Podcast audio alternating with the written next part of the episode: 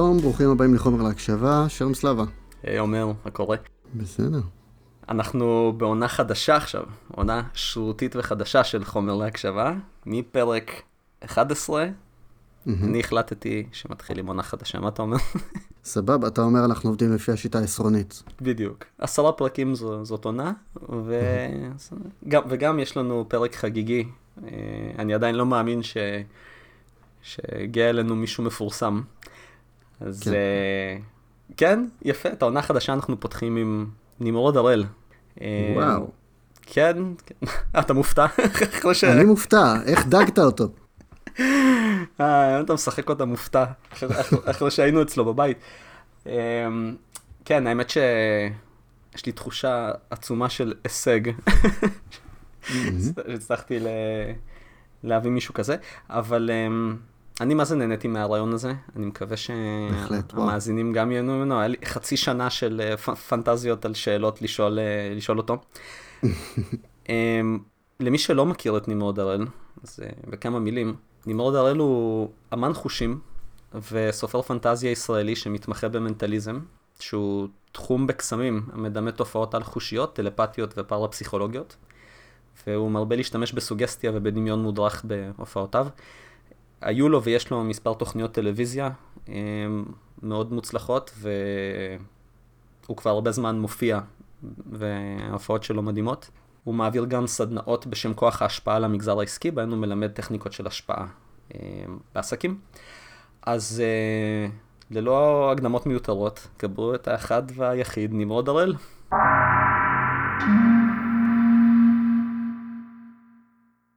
אז uh, אנחנו כאן בביתו של uh, נמרוד הראל. מה שלומך נמרוד? מצוין, מה שלומכם? אתם חייבים לראות, אנחנו נכנסנו והבית היה בדיוק בניקיונות עם מטטים ומטליות מרחפים באוויר בצורה אוטונומית. כן, הוגוורטס.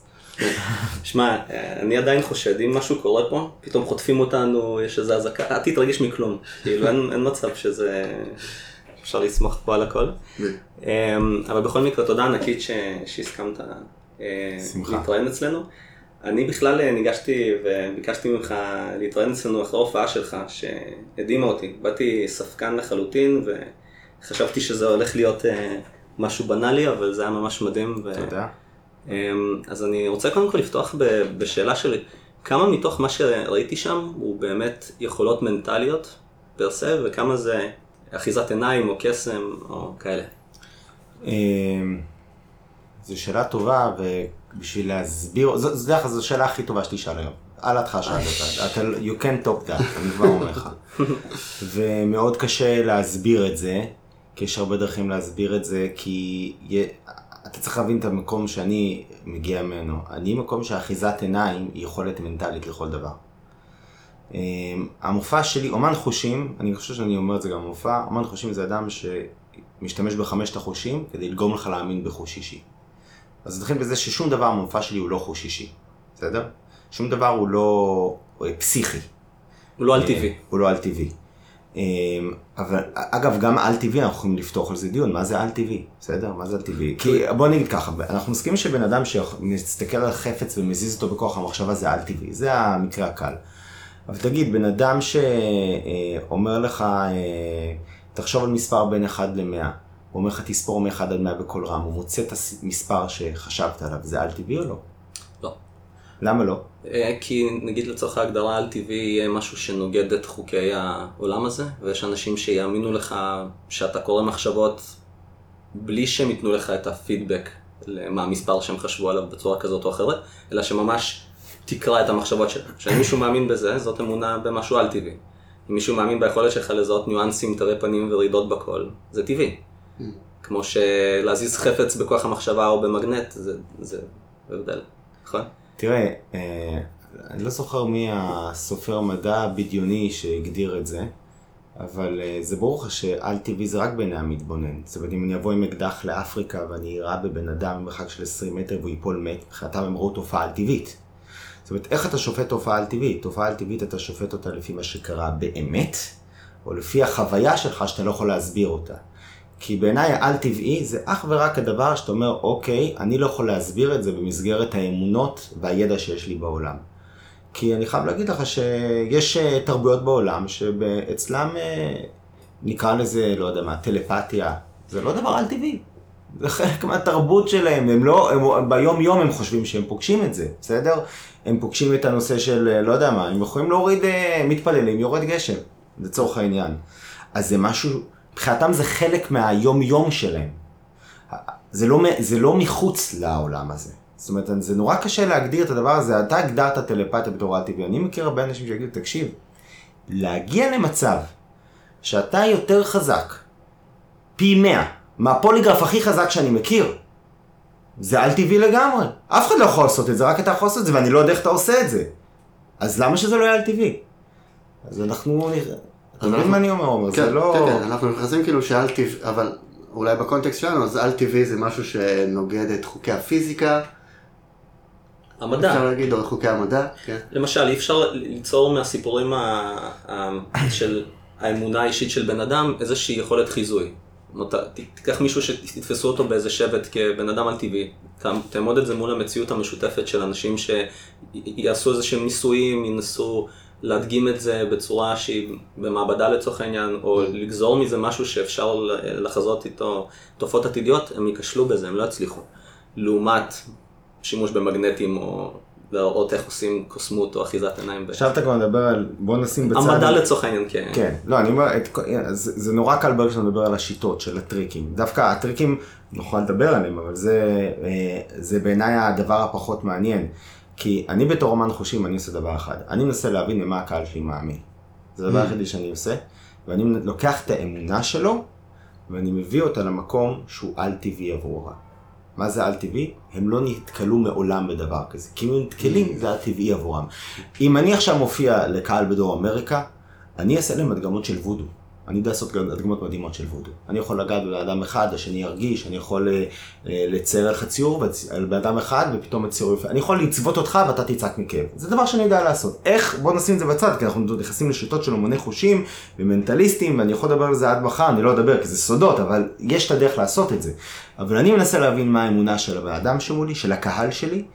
ואני מנסה לתת לו משהו מהאמונה הזו שהוא קיצוני יותר ממה שהוא רגיל לקבל, כדי שהוא יהיה לו את התחושה שהוא חווה על טבעי. אתה נדהמת מהמופע שלי, לא כי הוא היה טבעי, כי הוא היה על טבעי. זה העניין. זהו, בדיוק ה... עכשיו, אני רק אשלים את המחשבה, כשאני פוגש את הקהל הישראלי, שזה קהל יחסית אינטליגנטי, זה לא הקהל אה, הדרום אמריקאי שמאמין במאגיה שחורה, בסדר? אז אני מנסה להבין מה הקהל שלי, ואני מסתכל על הקהל שאני פחות יכול, פחות או יותר לפלח לך אותו. בין שליש לחצי מהקהל בממוצע, זה מאוד תלוי איפה אני מופיע ומי הקהל, בערך חצי מהקהל דווקא מאמין בעל טבעי. הוא מאמין שיש טלקינזיס, הוא מאמין שיש אה, אה, קצת טלפתיה. תתפלאו כמה אנשים מאמינים, אתם לא תאמינו כמה אנשים מאמינים בזה, בסדר? החצי השני של הקהל שלי זה סלאבה, בסדר? זה הסקפטי. אבל אני יודע דבר אחד. עכשיו אתה יודע את זה... לפי איך הם מצביעים בבחירות. לא, לפי הצביעים בבחירות אני כבר לא יודע כלום, אבל תראה. אני יודע דבר אחד, שאין אדם שלא מאמין במשהו, וגם הסקפטי הכי גדול, יש לו את המנגנוני אמונה שלו. אני יודע שהחצי שלי, שלא מאמין בעל טבעי, במה הוא מאמין? הוא מאמין, ב, אני מסמן לה, לא, לא רואים אותי עכשיו מי שמאזין, במרכאות כפולות, בטבע. הם מאמינים שיש דברים טבעיים, בסדר? והטבע שלהם, אני, עכשיו אני אחפש מה בטבע אני יכול לקחת את האמונה שלהם ולהקצין אותה. למשל, אנחנו מאמינים שאולי יש דבר כזה אינטואיציה. אינטואיציה, אנחנו, אנחנו מכירים את זה ביום יום, נכון? נכון. גם על זה אפשר לדבר, מה זה אינטואיציה. אנחנו מאמינים שלפעמים אתה יודע מתי משקרים לך, נכון? נכון. אנחנו אולי מאמינים שיש שפת גוף, יש דבר כזה, שפת גוף, נכון? זה, זה דברים שאני יודע שאנחנו מאמינים בהם. עכשיו, אני, מה שאני צריך לעשות, אני לוקח את האמונה, ואני דוחף אותה לכיוון העל-טבעי. מה הכוונה? לכיוון שאתה בכלל לא האמנת שהוא אפשרי. וככה אני משלה אותך. אני משלה אותך כי אני יודע שאתה מאמין שבעזרת שפת גוף אפשר לדעת מתי בן אדם משקר. אבל אני מראה לך משהו בעולם הזה, שאתה אפילו לא דמיינת שהוא אפשרי. אני יכול להסתכל על מישהו, ובעזרת שפת גוף לדעת על איזה מספר הוא חושב מ-1 עד 1000, וזה אף אחד בעולם לא יודע לעשות את זה, כולל מכונות מדעיות. פוליגרף מדעי שתחבר אותו לבן אדם, תספור מ-1 עד 1000, הוא יחשוב על מספר, פוליגרף לא יתפוס אותו. אני מצליח לנצח את המדע, ואתה מאמין לי, ואתה אומר לעצמך, אוקיי, אני ראיתי משהו שאני מאמין בו, אני רק לא ידעתי שאפשרי לעשות את זה. אין שום הבדל, הבדל, הבדל בינך סלאבה לבין אותו בן אדם שמאמין פגניזם, השבט בגיני ים השביעית. שום הבדל בכלל. אתה רוצה להשלות את עצמך שיש הבדל, אבל צר לי. אתה, נפ... אתה נדהמת מהמופע, כי אתה נתקלת בעל טבעי. אוקיי. אני יודע, זה קשה, כן- אנחנו מדברים כן על זה הרבה. אני כן אנסה בכל זאת אה, זה. אני חושב שיש הבדל בין, בין החצי הסקפטי לחצי הלא סקפטי, כי נגיד וראיתי משהו במופע שלך שהדהים אותי, זה מדהים אותי ברמה של לראות מישהו באיזשהו ענף של אתלטיקה או ספורט שעושה משהו שהוא מדהים כי אני לא מבין איך עושים את זה או איך אפשר לעשות את זה. כמו שאני לא מבין איך עושים CGI בסרט קולנוע או... אני לא חושב שנדהם, יש המון אולי דברים... אתה, אני לא חושב שמזה נדהמת, זה אתה יכול להידהם, המילה להידהם שאתה עושה, oh my God, מה ראיתי כאן? אני כן. לא, ואני לא יכול להסביר את זה. כשאתה רואה את, את אה, בולט אה, שובר את שיא המאה מטר, אתה אומר לעצמך, זה מדהים, אבל אני יודע איך הוא עשה את זה. זהו, אז חוסר הידיעה שלי לגבי הטכניקה, הוא מגולם בספקנות. כלומר, אני רואה משהו, ואני יודע, אוקיי, יש שם משהו שאני לא מודע אליו. כמו שאני, לצורך העניין, הייתי מגיב לקסם במופע קוסמות רגיל, זה היה מדהים אותי, כי זה, ש, זה שמשהו קורה שהוא, אני לא רואה ולא מבין, לא, לא אומר ש, אמ, שאני פתאום, זה שובר לי את תפיסת ה, אמ, איך העולם עובד. כלומר זה מדהים אותי ברמת הביצוע. אני רוצה להחזיר אותך למופע, בסדר? כן. מה הדבר שהדהים אותך במופע? באמת, תנסה לשחזר, מה הדהים אותך? וואו. תן לי דבר אחד, אני לא מנסה עכשיו... את האמת, רמת הדיוק. זה, זה, היה, זה היה כאילו, לא יודע אם כל המופעים שלך, יש לי ש, שאלה שרציתי לשאול לגבי זה, אבל זה, זה היה הגבול המושלם. כאילו, לא יודע אם הכל היה מבוסס על פלן A או על פלן B, אבל זה נראה כאילו אני הבן אדם היחידי שהוא לא ניצב שם. זה בגדול מה שהדהים אותי הכי הרבה. כלומר, רק על עצמי ידעתי להגיד שאני לא ניצב, אבל כל השאר זה היה פשוט כאילו אמ, אמנות ברמת הפרפורמנס וברמת ה-craftsmanship, ש... זאת אומרת, מבחינתך המופע, אם אני רוצה להבין נכון, האם מבחינתך המופע היה uh, piece of entertainment, שאין לו, שלא לא הסקתם ממנו שום דבר על יכולות בעולם האמיתי? באמת אני שואל אותך, זו שאלה. לגמרי הסקתי, אבל אני... מה הסקת? את, הבנתי שיש את היכולות האלה בכלל, כאילו אתה גם עשית עליי דברים וגם אני יודע שאנשים לא ניצבים כי פגשתי אין, אותם אין לפני. אני, אני לא, מעולם כן. משתמש בשתולים, זה לא מעניין. אני גם יודע כי זה, כי זה מופע שהכרתי את האנשים שהיו שם אה. גם לפני זה בכנס, אבל... אה... תראה, אתה שמת לב איזה מילה השתרבבה לו? היכולות. כן. זהו, זה, האנשים שיוצאים מהגישת העולם הסקפטית או המדעית, מניחים, הם רואים את הדבר הזה, ומניחים כמובן שיש איזשהו הסבר במסגרת הטכניקות. וגם באמת. יש. אז בוא אני אסביר לך מה ההבדל בין קוסם לבין אה, מנטליסט. מנטליסט אגב זה המילה האמיתית, לא אומן חושים. אומן חושים אני המצאתי את זה. אה כן זה שלך? כן. באמת אתה חתום על המונח? אני, אני לפני 12-13 שנה עשיתי את התוכנית הראשונה שלי, קראתי לה מחשבות אה, אסורות. והתקשרו מערוץ 10, אמרו תקשיב זה שם רע מאוד, זה נשמע סוטה. כן. שיניתי את זה למחשבות נסתרות. כמה ימים לפני עליית התוכנית, אה, הגשתי להם את התוכנית, הם שלחו, הם אמרו לי תכתוב לי כמה שורות אה, שלוחצים בשלט על האינפו, צריך להופיע למטה על מה התוכנית. אז כתבתי להם, המנטליסט נמרוד הראל יוצא לרחובות ישראל, מדהים אנשים בתופעות שקשורות למוח, לגוף, למה שביניהם ולמה שמעבר להם. זה ממש היה הטקסט. התקשרו אליי אחרי דקה, אמרו לי, תקשיב, זה אחלה, אחלה הסבר, רק מה זה מנטליסט? אמרתי להם, תגידו, אתם, אתם הזמנתם ממני תוכנית מנטליזם, אני מנטליסט, אתם שואלים אותי עכשיו מה זה מנטליסט? אני מנטליסט. אמרו לי, לא, לא, תקשיב, זה, זה נשמע סוטה. זה... זה נשמע שיש לך בעיה מנטלית, ואנשים לא ירצו לצפות בתוכנית עם אנשים עם בעיות מנטליות, תמציא שם. והיה לי ממש כמה שניות, אמרתי, אוקיי, אני אמציא את השם, אמרתי, אני משתמש בחושים שלנו כדי ליצור השאלה של חוש אישי, אני אמציא את השם אומן חושים. בדיעבד, קצת טעות, כי אומן חושים זה נשמע הכי סוטה, זה נשמע מישהו שרוקד על עמוד, כן. אבל, אה, אבל השם תפס. אבל אם באמת ננסה להבין מה ההבדל בין מופע של מנטליסט למופע של קוסם. כשאתה יוצא ממופע של קוסם, המופע נגמר באולם. מה הכוונה? אתה אומר לעצמך, אני לא יודע איך הוא עשה את זה, וואו, זה היה מדהים, נהניתי, נדהמתי, הכל, לא יודע איך הוא עשה את זה, אבל אתה יוצא החוצה, אתה אומר, בעולם האמיתי, אין קוסמים.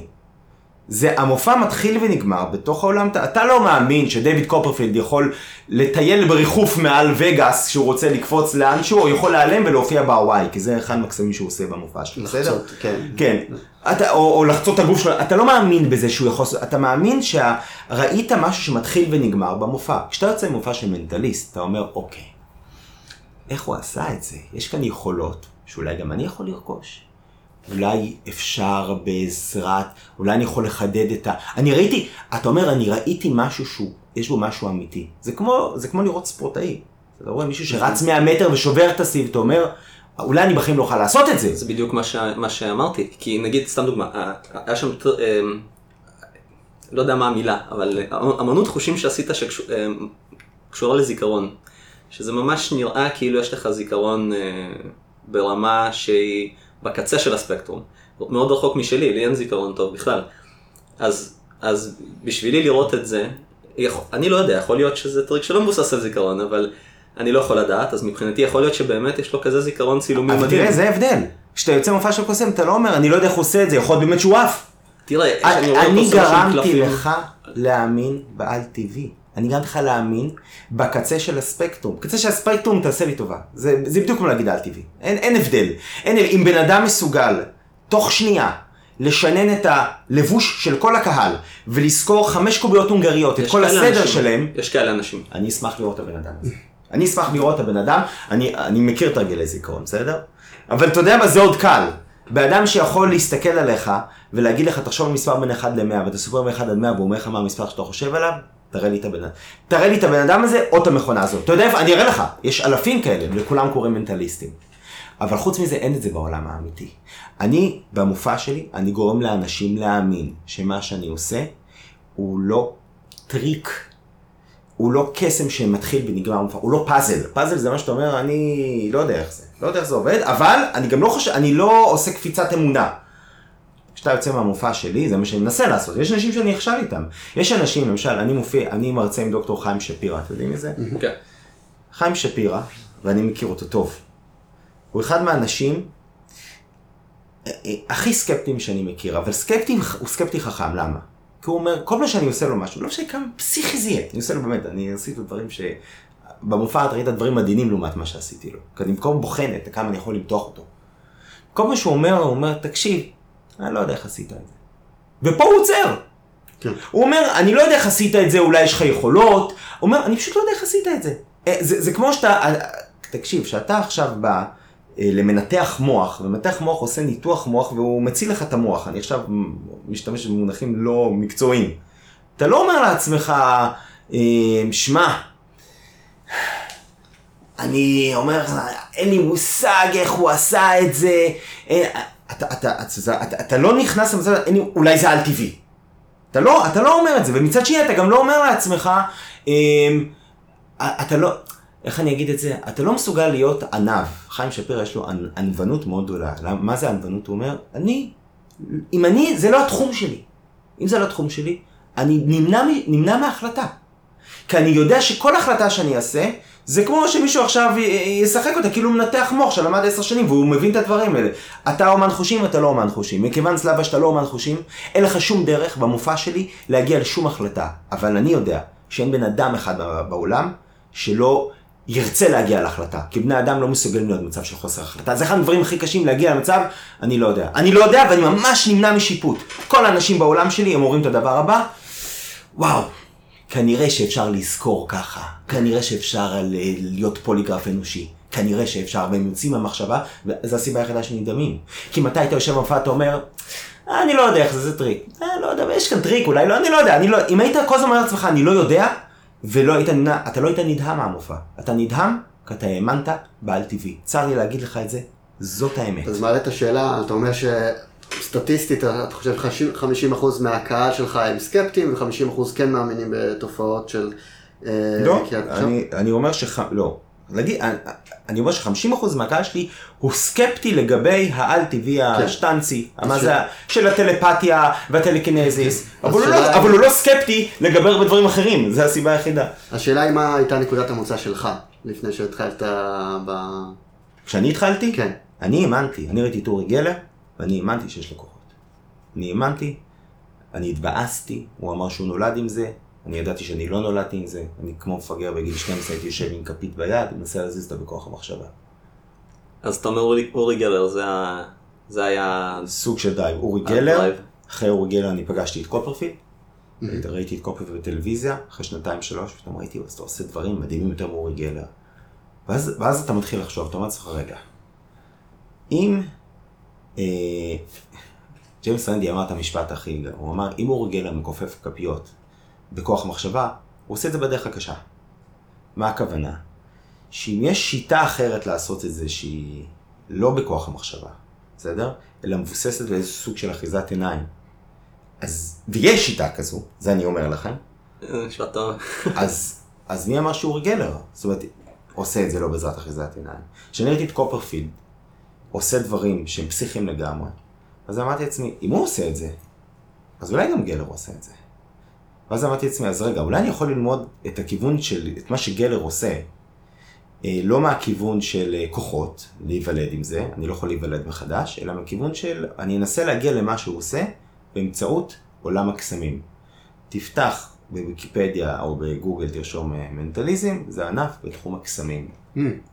חד וחלק, אנשים לא יודעים את זה. מנטליסט זה קוסם של מחשבות, זה הכל. אתה יודע אגב מה ההגדרה של קוסם? תבדק, קסם. קסם זה משיכת לב, קסם זה אמונה. אה, מעניין. אני מקסים אותך. מה זה מקסים? אני, זה, אני, אני גורם לך להאמין, איזה מקסים. אליי. שכנעת אותי.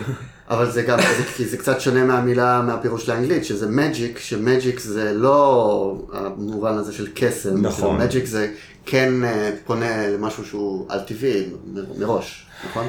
תראה, אני לא נעשה פה דיון אה, של טימולוג, אני, אני לא מבין מספיק בזה, מג'יק זה, הבסיס של זה במילה מגיה, בסדר? כן. ומאג, וזה כבר אתה יכול למצוא ב... ולפני אלפיים שנה את השימושים במילה הזו. כן. אבל אה, זה כבר באמת, זה, זה הגיע ממקום אחר, כי בסופו של דבר, מה המג'יק עושה? המג'יק נועד לחקות את המגיסטרים הגדולים, את, ה, את המאגיה השחורה, את האנשים שעליהם את הכהני וודו, את, ה, את, ה, את האנשים הפלאיים, הניסיים, שרותמים את כוח האל בשביל אה, אה, להדהים. אז הקוסם, מה הוא עושה? המאג, הוא, הוא, הוא מזייף את המאגיה.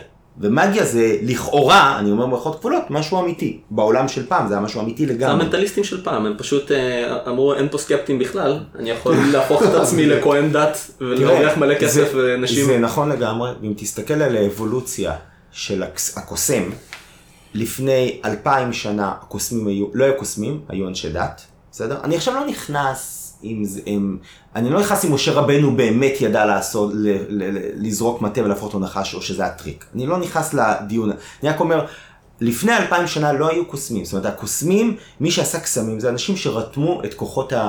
הטבע, השמאנים, ואת האלוהות, את כל מה שהוא טרנסדנטלי, רתמו את זה ליכולות, להדגמות שלהם. זה המקור אנרגיה שלהם. במרוצת השנים אנשים התחילו לפקפק במקור אנרגיה הזו. אנחנו מדברים רק עד לפני 200 שנה, האתאיזם נולד לא מזמן, אנחנו יודעים שהאתאיזם זה המצאה די חדשה, בסדר? לפני 500 שנה לא היית מוצא אתאיסט בעולם. אין, לא... לא. אה, אתה יכול למצוא שורשים של אתאיזם ב...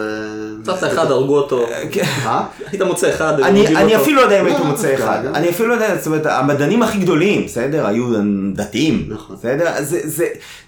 זה היה מינורי. להגיד, בן אדם בכלל, הוא לא ידע מה זה לא להאמין במשהו, בסדר? באל. אנחנו לא ידענו את זה.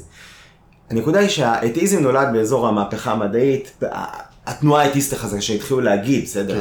זה לא, זה, זה אולי אפשר, אולי, אולי הם טועים, בסדר? אולי אין אלוהים, לצורך העניין.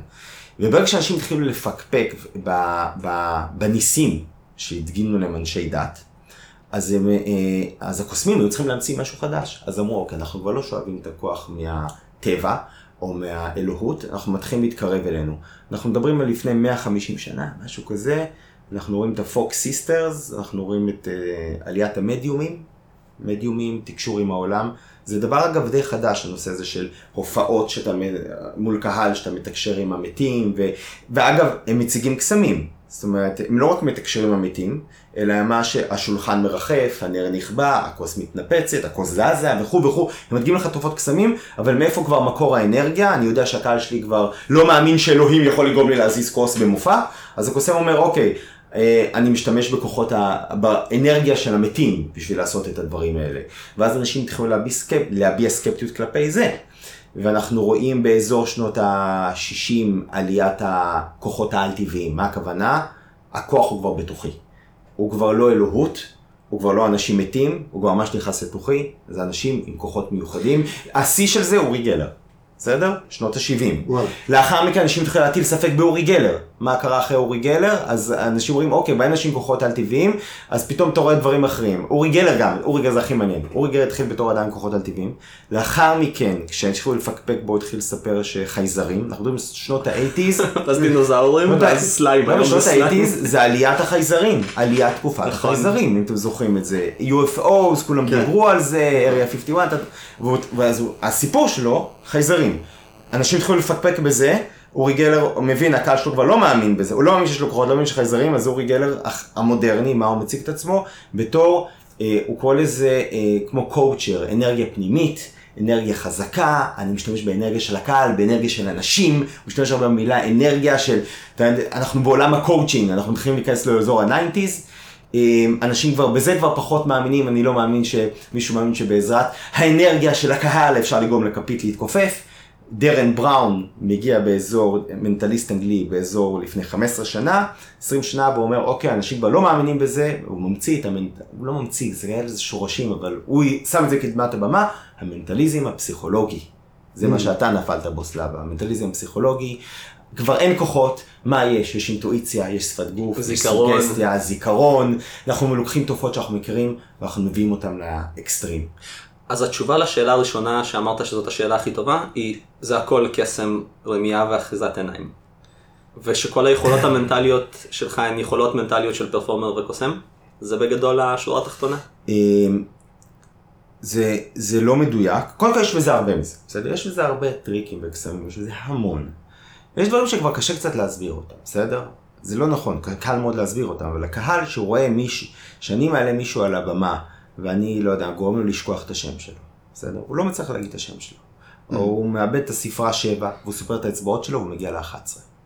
בסדר? והוא נדהם. אין לך כבר הסבר של טריק, בסדר? אין פה טריק, לא הוספתי לו עוד אצבע. בסדר? לא נכנסתי למוח שלו, באמת מחקתי את השם שלו. עכשיו אנחנו נכנסים כבר לעולם, שעולם של סוגסטיה, לעולם של השפעה. איך משפיעים בני אדם לחשוב דברים מסוימים, להאמין דברים מסוימים. את תתפלא, זה מאוד דומה, כי לגרום לבן אדם להאמין שהוא עכשיו ראה משהו שהוא אה, במרכאות על-טבעי, כמו שאני הפכתי לפוליגרף אנושי, בסדר? כי אני, אני לא מוצא הבדל, כמו שאמרתי לך, זה, זה לא רחוק מלגרום לבן אדם להאמין שהוא שכח את השם שלו. אתה צריך להבין במה בני אדם מאמינים, וברגע שבן אדם, ו, ואיך הם מאמינים, ו, ובמה הם רוצים להאמין. ואתה יכול בעזרת זה לגרום להם להאמין במשהו שהוא לא נכון, כמו ששכחת את השם שלך. כי זה לא נכון, אתה לא שכחת את השם שלך. אז למה אתה עכשיו עושה את זה? אני משתמש במנגנון אמונה מסוג אחר, אה, שקשור לסמכות, אנחנו יכולים לדבר על זה עד מחר, אבל זה מאוד מורכב. אז גם בתוך המנטליזם, תמיד שואלים אותי, האם, האם אומנות חושים זה אמיתי או לא? אומנות חושים זה שקר שמתבסס על אמת גדולה אחת, שהמוח האנושי זה מכונה מופלאה שאתה יכול לתמרן אותה. אז זה הבסיס, אני משתמש הרבה פעמים במרכאות, בטריקים, בקסמים כדי להעצים את זה, אבל הבסיס של מנטליזם הוא אמיתי לגמרי, שהמוח שלנו הוא פלסטיק. זה באמת הנושא האחרון מוביל אותנו לכמה מהשאלות ה... היותר מוזרות שרצינו לגעת בהן כן. לך. וזה... אנחנו בדיוק אה, היינו יום אחרי הבחירות, עוד uh, the jury is out, um, אבל כאילו, כמובן בבחירות, כל אחד מאיתנו הוצף בכל, במניפולציות, מכאן ועוד הודעה חדשה. בהקשר של אמן חושים, רצינו, חשבנו, קודם כל להתחיל, מהי המוסריות? כאילו, מה, מה גבולות המוסר שיש בעצם למנטליסטים ולקוסמים כוח רב מאוד בידיים, בניגוד ל... מאוד פלואידים וראויים. תשמע, זה... זו השאלה השנייה הכי טובה שתשאל היום. אמ, אני צריך... אני מחליט עבור הצופה שלי, אני לוקח עבורו החלטות בשמו, כי אני לא יכול לשאול אותו האם הוא מוכן או לא למה שאני הולך לעשות. אני לא יכול לשאול בן אדם, תגיד לי, סלאב, אתה מוכן שאני אשלה אותך? אתה מוכן שעכשיו אני אשקר לך? כי התשובה תהיה לא, בסדר? מצד שני, אתה מוכן, אתה רוצה שאני אדהים אותך? התשובה תהיה כן. זה הקהל שלי. הקהל שלי רוצה שני דברים. שאני אדהים אותו, בלי שאני אוליך אותו שולל. אי אפשר גם וגם. אי אפשר גם וגם. לכן, אני לוקח את ההחלטה שאני אה, בוחר באפשרות להדהים אותך, כי בסופו של דבר אני יודע שאתה באת לכאן בראש ובראשונה כדי להידהם. לא באת אליי לטיפול, לייעוץ, באת למופע. אם באת למופע, אתה באת לחוויה. אז אני לוקח את ההחלטה הזאת עבורך. זה הגבול המוסרי שאני, אה, אה, מבחינתי הוא נורא ברור. והגבול הוא כזה, המופע מתחיל ונגמר בבמה. אני לעולם לא, ואני יכול לראות לך אלף, אלפי אימיילים, אס.אם.אסים, הודעות. אתה יכול לרפא אותי, אתה יכול לגרום לי להפסיק אה, אה, לגמגם, להיכנס להיריון, אה, להפסיק לעשן, זה הדבר הכי נפוץ, להיגמל מפחמימות, ועד דברים קשים, כמו מחלות סופניות, whatever, באמת, כולם מגיעים. אנשים שנואשים ונתפסים באילנות גבוהים, מבחינתם זה ה... יש, הם רואים מישהו שעושה משהו שהוא פסיכי, אולי אני יכול, אה, זה, אתה לא, אני לא מזל, קיבלתי אימייל, איבדתי את הטבעת אירוסין שלי. אתה יכול להגיד לי איפה שמתי אותה? אני לא זוכרת. אה, זה גדול, זה קומי ברמה, אי אפשר להמציא את זה. כן, אה, באמת, אין סוף לדברים האלה, ואני מבין את הדבר הזה. זה גם איזה נואשות. התקשרת למאהב? לא, זה גם ממש איזה נואשות, כאילו אני כל כך רוצה את הטבעת, מי, מי, אני אתקשר לנמרוד אורן, אני אשלח אימייל לנמרוד אורן. כי הרי מה היא אומרת לעצמה? היא אומרת לעצמה, זה איפשהו בראש שלי, אני לא זוכרת. אולי הוא יכול לשלוף את הזיכרון הזה. אני מבין, החשיבה היא הגיונית לחלוטין, כי ראתה אותי במופע עושה את הדברים האלה. יש לי את המופע שבו אני שולף זיכרון ילדות, אז למה אני יכול לשלוף זיכרון לפני שבוע איפה הוא שם את הטבעת? למה באמת? כי שתלת את הזיכרון מילדות? לא. אז, אז אולי יש לך יכולות שליפה מסוימות. אני מבין למה הקהל חושב שיש לי יכולות שליפה. אבל אין לך יכולות שליפה. יכולות שליפה, כמו שאתה רואה על הבמה, באמת, אני, אני אומר שוב, היכולות של מנטליסט מתחילות ונגמרות בתחום האנטרטיימנט. אין אף מנטליסט שיש לו יכולת שלא קשורה לבידור. זהו, צריך להוציא את זה, זה, זה, זה הבעיה. כי הקהל אומר לעצמו, זה לא נגמר באנטרטיימנט, כי זה לא מופע קסמים, זה קצת אמיתי. אני רק רוצה, אני רק אגדיר את הגבול כי זה חשוב. מעולם עוד לא עניתי למישהו שפנה אליי ואמרתי לו, תקשיב, אני יכול לעזור לך. אני אומר, חברים, אם הייתי יכול לעזור לכם, הייתי עוזר לכם. אני עוסק בתחום הבידור, בתחום האדמה, בתחום האתגור המחשבה, אתגור האמונה, אני לא יכול לעשות שום דבר מהדברים האלה, תפנו לאנשי מקצוע. מי שעובר את הגבול הזה, כל האורן זריפי למיניהם וכו' וכו', זה בעיניי כבר החריגה המוסרית. להגיד לך שאני שלם עם הגבול שאני הצבתי לעצמי, הוא גם גבול בעייתי. הוא גבול בעייתי, כי אני אומר, אני, אני משלה את הקהל שלי.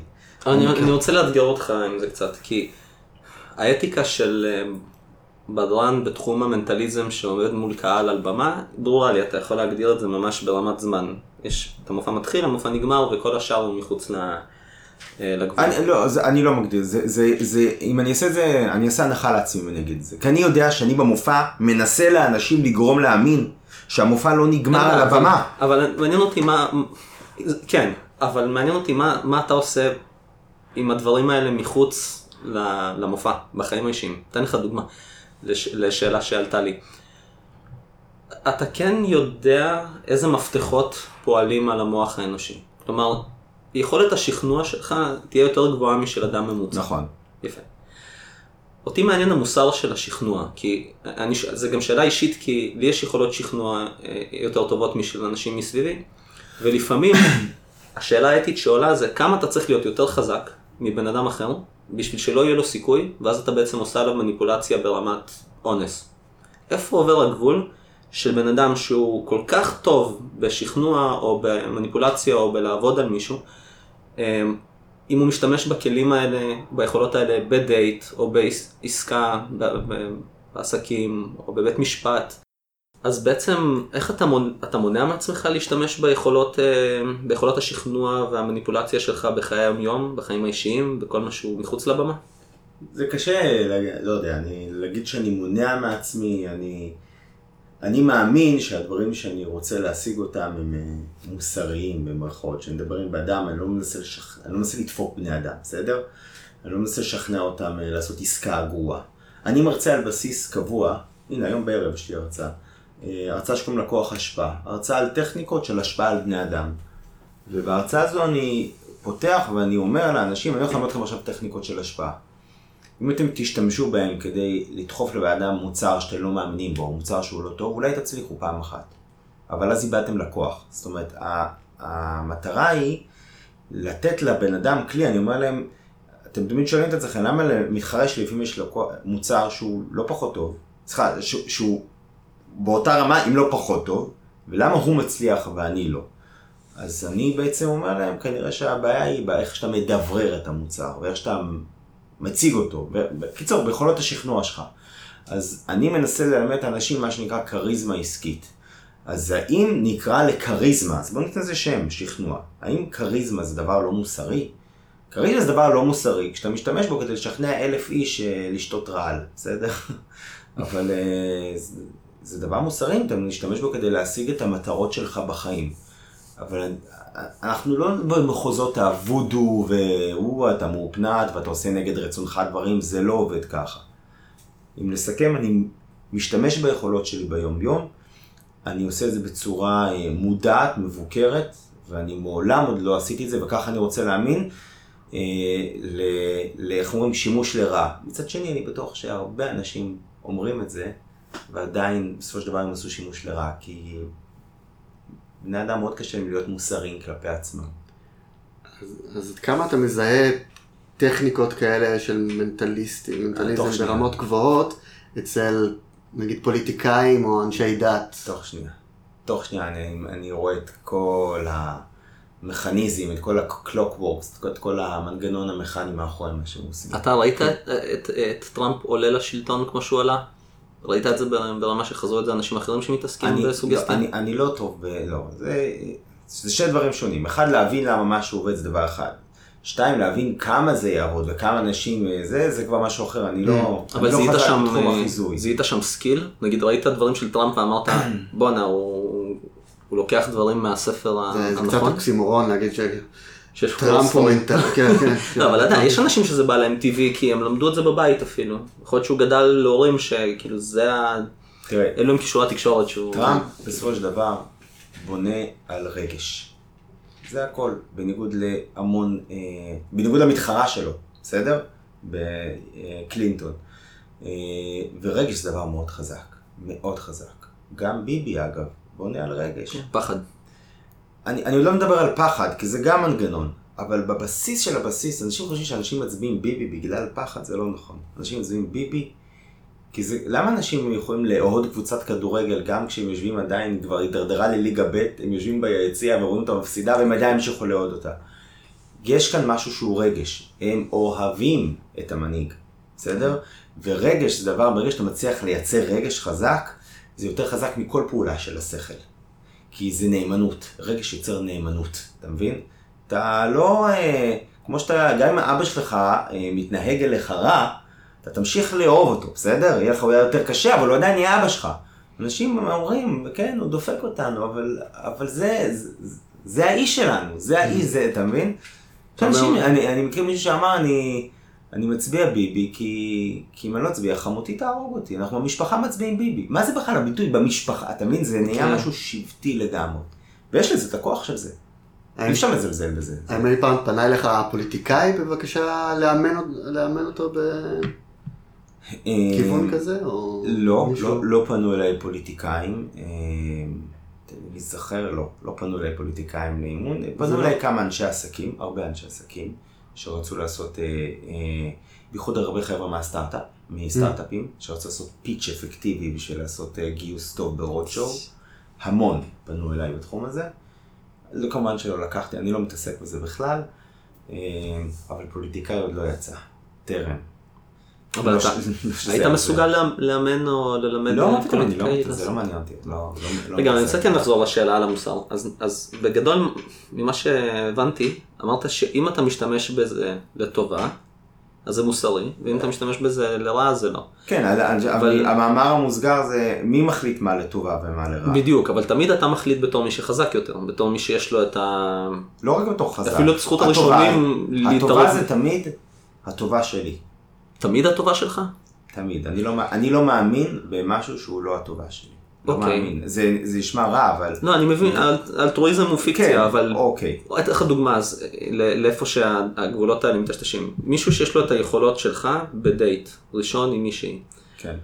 ונגיד והוא מאמין שגם לטובתו, אבל גם לטובתה, להגיע לסקס בדייט הראשון זה, זה, זה הדבר הנכון שיקרה. והוא מבחינתו, יש לו עכשיו כלים לשכנע אותה ולהוביל את הדייט הזה למקום הזה, ברמה שהיא כבר תגבול בהיפנוזה נגיד, ולא סתם תראי איזה בוא נגיד דברים מעבר לכריזמה, כי כריזמה זה, זה משהו אחד, ונגיד בצד השני יהיה לשקר שהוא טייס ומיליונר, או לשים לה רופי במשקה, אבל איפשהו באמצע, בגבול האפור, איפה היית נגיד מצייר את הקו של הגבול, של כמה הוא יכול להשתמש ביכולות שלו כמנטליסט בשביל להוביל את הדייט הזה לאיפה שהוא רוצה. נגיד, זאת סיטואציה בעייתית. אני מכיר מנטליסטים. אה, בוא נדבר על הדוגמה ברוח המיטו שנתת כרגע, שהשחיתו אותנו על זה, אבל זו דוגמה לגיטימית, כי אני מכיר, מנטליסט זה אדם שהכי קל לו בדייט הראשון אה, שזה יסתיים בסקס.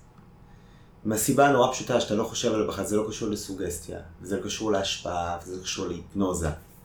זה קשור לטלפתיה. אין משהו שיוצר יותר חיבור אינטימי מההרגשה שבן אדם קורא את המחשבות שלך. ואני מכיר מנטליסטים, שזה ה... יש לי חבר, חבר טוב, אה, שהוא עוד מעט נושק לה, הוא בגיל 48, עוד לא, לא נשוי וגם לא יהיה נשוי, ואין אצלו דייט ראשון שלא מסתיים אה, בסקס, כי הוא, יש לו כבר את הנוהל. יוצא עם הבחורה, למסעדה, good time, כיף, ואז מגיע שלב שהוא אומר לה בואי, בואי תראי כמה דברים מעניינים, הוא אומר לה תחשבי למשל אה, על, ה, על, החבר, על הנשיקה הראשונה שהייתה לך בגיל 12, בסדר? והוא מסתכל לה בעיניים, הוא מחזיק לה את הידיים, והנה הוא כבר יצר מגע, בלי, לא מגע מאולץ, כי המגע הזה הוא חלק מה, מה, מהרוטינה שהוא עושה לה עכשיו, אבל ב, ב, איך אומרים, ב-back of the mind שלה, כרגע הוא נוגע בה, mm. בסדר? זה מגע שונה מסתם לגעת בלי כוונה. הוא עכשיו קורא לה מחשבות, הוא מחזיק את הידיים, הוא נוגע בה. לוקח יד, שם לה על המצח. אומר לה, תחשבי עליו חזק, דמייני אותו. הוא אומר, אני רואה מישהו, בחור עם שיער בהיר. לא גבוה אגב, יחסית בגובה שלך. אה, ג'ו או ג'ורג' או משהו כזה, ג'ורג'י, סתם אני עכשיו זורק, בסדר? הנה, אבל, אבל אני לא סתם זורק, זה פחות או יותר האופן שבו הדבר מתנהל. ואחרי דבר כזה, מאוד קשה לסגת לאחור. אחרי שנוצרה אינטימיות כזו, זו אינטימיות גם פיזית, אבל גם זו אינטימיות, הוא היה בתוך הראש שלי. Mm. אתה מרגיש טוב. הרי זה הבעיה בדייט. דייט זה שני אנשים זרים שמנסים להתגבר על, על, על הזרות. ותחשוב שהבן אדם בתוך שלוש דקות שבר מנגנוני זרות, שאתה לפעמים לוקח לך עשרה דייטים לשבור. זה בדיוק מה שאני, מה שאני עשיתי בדייטים. כאילו זה... זה לא... לא, זה, זה פשוט... אתה מגלה את הסודות שלך כאן. כן. אבל רגע, עכשיו השאלה אם זה מוסרי או לא מוסרי. לא, לא כאילו כן. בקטע של אמן חושים, אבל בעקרונות, לשבור את הקרח, כאילו ליצור אינטימיות. אה, אפשר לעשות את זה על ידי כנות או להוביל שיחה לנושאים אינטימיים. אפילו שאתה מתחיל לדבר על סקס בדייט ראשון זה כבר שם אותך במקום אחר. ומגע, כאילו אם אתה חותר למגע זה יכול להיות אפילו מסאז' בכתפיים שהוא בא מרצון, זה כבר כאילו מקרב אותך. כן. אז תיקח את זה ותשים את זה על ספידים, כי הוא fucking קורא את המחשבות שלה. בסדר, זה נשמע גם כמו משהו שיכול לעבוד הפוך, כי, כי כל ה... ה... להחזיק את הידיים, לגעת במצח, וכאילו זה כבר נראה כאילו הוא בא לעשות עליי איזה טריק. זה, זה לא. כבר פחות כאילו שיח בין שני אנשים. אם אתה ככה פותח את הדייט, זה מועד לכישלון. אבל אם תוך כדי הדייט היא שואלת מה אתה עושה, ואתה מסביר ואתה אומר, בא לך עוד הדגמה של זה? כן. אז אם זה כבר בא ממנה. אז השאלה היא, אבל בדייט מראש, כאילו אנשים מגיעים עם מוכנות, אה, מוכנות לאפשרות הזאת. וכן, אנחנו לא...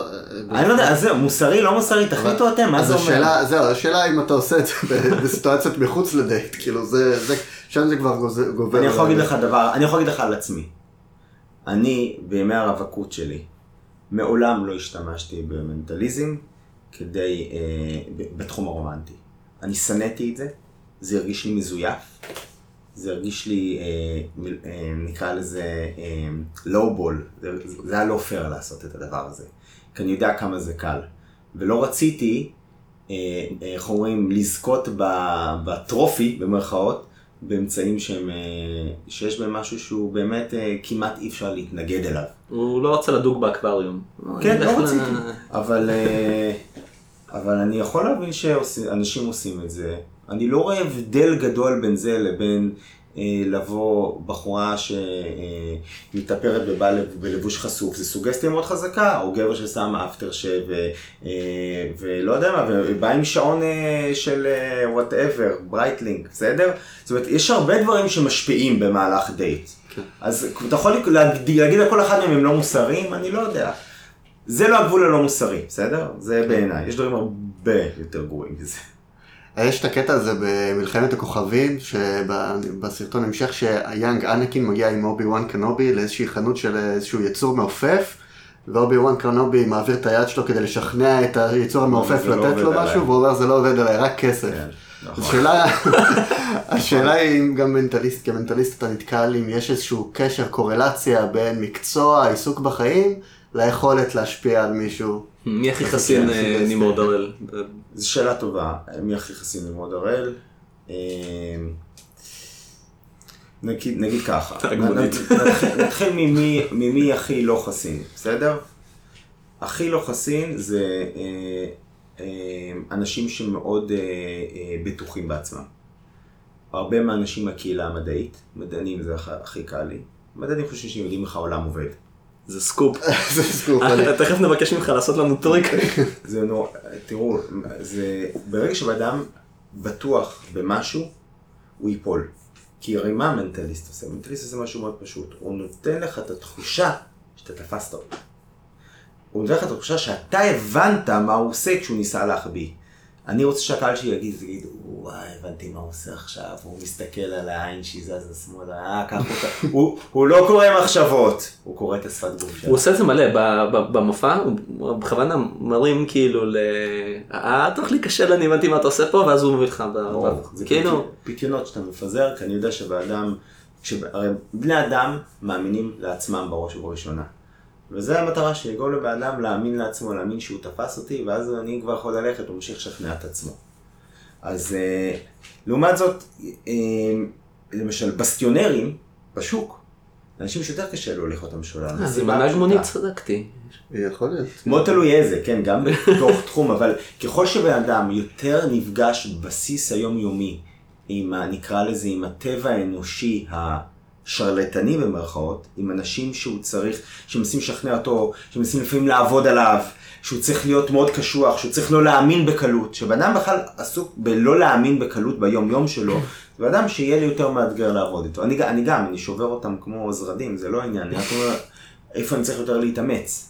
אבל זה משעשע, כי אתה מתאר פה משהו שהוא לא אינטואיטיבי, כי נגיד בתחום ההשפעה הפוליטית או הדת, דווקא הם הרבה יותר אה, פתיים כביכול נכון. מאנשי המדע. ובאופן טבעי זה גורם לי לחשוב שהם יותר קלים ב... על הדק האמונה, ובעצם אתה אומר פה לא בטוח. כמה נוח לך לחשוב, אתה, מה... אתה מהצד ש... זהו, אתה לא אומר זה לא... אתה אומר זה לא המצב, הם דווקא, יכול להיות שהם פח... פחות בטוחים באמונות שלהם ממדענים? לא, זה... אני ממש לא אמרתי את זה. אני רק אמרתי שכשאני בא, אני, זה לא משה רבנו, זה לא הסנה הבוער. זה לא בית אבא, זה לא אמונה שמגיל שלוש. זה עוד נוכל. זה לא בנך שמניח תפילין מגיל אפס ומאמין, נולד לתוך האמונה הזו. אני משהו חדש שאני בא, ואני נופל להם לקטגוריה של האדם שעומד בקצה השני של הדוכן שלהם. אני לא המקביל של הרב אצלם, ממש לא, אני המקביל של הלקוח שלהם. שלפעמים מנסה אולי לעבוד עליהם, או להוציא קצת יותר, והם צריכים להיות יותר קשוחים איתו. אז אני לא בכלל... אה, אה, יש מקומות שבהם הם, שוב, הכל בעיניי, שהם אה, נטולי הגנות לחלוטין, כל מה שקשור לאמונה דתית, יש מקומות שבהם האמונות שלהם מאוד גבוהות. אתה לעומת זאת, בסדר? במקום של האמונה דתית, אני, אני משער, אולי אני טועה, הסקפטיות שלך מאוד גבוהה. הסקפטיות שלך מאוד נמוכה באינטראקציה אנושית עם בני אדם. אתה פחות תחשוב כזה, איך עובדים עליי, איך עובדים עליי. זה, זה בכלל לא תפיסה מדעית, איך עובדים עליי. מדען לא חושב איך עובדים עליי, איך עובדים עליי. הוא בכלל לא מתעסק בזה. אוקיי. Okay. כמה, נגיד, אם אנחנו כבר נוגעים פה בענייני ה... האיך, אמ, כמה ממה שאתה עושה זה קשור להיפנוזה? מה זה היפנוזה בכלל? אמ, בכמה מילים?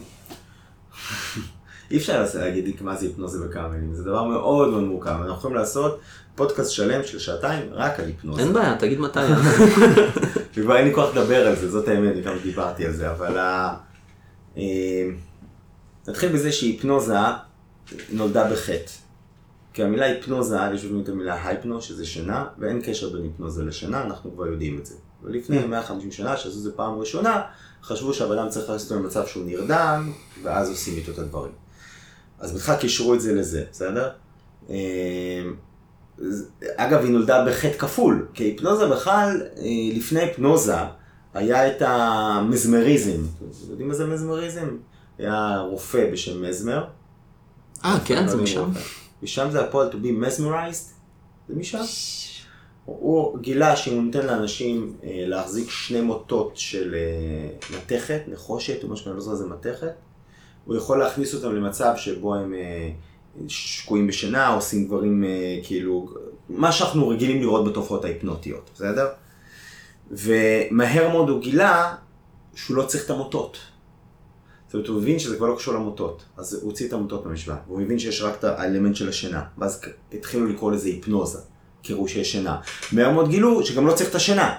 אתה צריך לדבר עם בן אדם, להכניס אותו לאיזה state of mind כזה שהוא איתך, והוא מאמין לך, והוא מרוכז בעצמו, אבל לא צריך את השינה.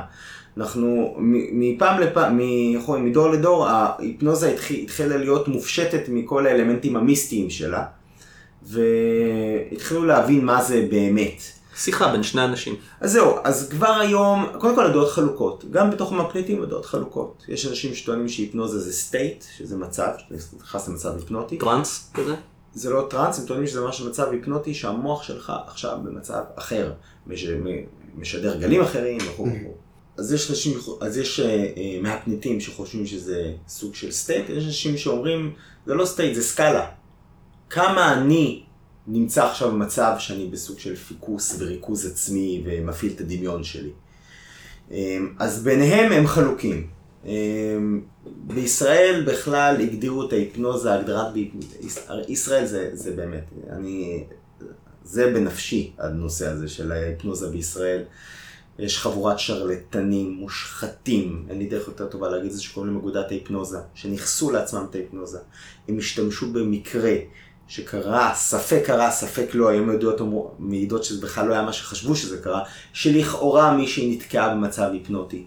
משהו שהמפנטים בישראל בעצמם מודים שהוא בלתי אפשרי להיתקע במצב היפנוטי, אבל בעקבות זה שמישהי נתקעה במצב היפנוטי לפני 40 ומשהו שנה, חוקקו את חוק ההיפנוזה, שבישראל אסור להפנט, המדינה היחידה בעולם שבה אסור להפנט. היחידה בעולם. אנחנו יחידים בעולם. אתה יכול עכשיו סלאבה, להחליט שאתה לומד היפנוזה ולהפנט את עומר. מותר לך בכל מדינה בעולם לעשות את זה, חוץ מבישראל. שזה מדהים. ואז, ואז הם מספרים סיפורים, הם מספרים שזה מסוכן. עכשיו, הם, במצב בעייתי. מצד אחד מספרים שזה מסוכן, מצד שני הם מבינים את הכוח של סוגסטיה על הציבור. היום הציבור הישראלי מפחד מהיפנוזה. היום הציבור הישראלי יעדיף לפנות להיפנוזה כמוצא אחרון לפני שהוא בודק אמצעים אה, טיפול אחרים. כי, כול, כי הם מחיים על בסיס שנתי את הסיפור על הזאת שנתקעה בהיפנוזה. היום תבוא לאדם, תשאל אותו, תהיה מוכן לעשות טיפול היפנוטי, הוא ישאל מה, אני יכול, יכול להיתקע?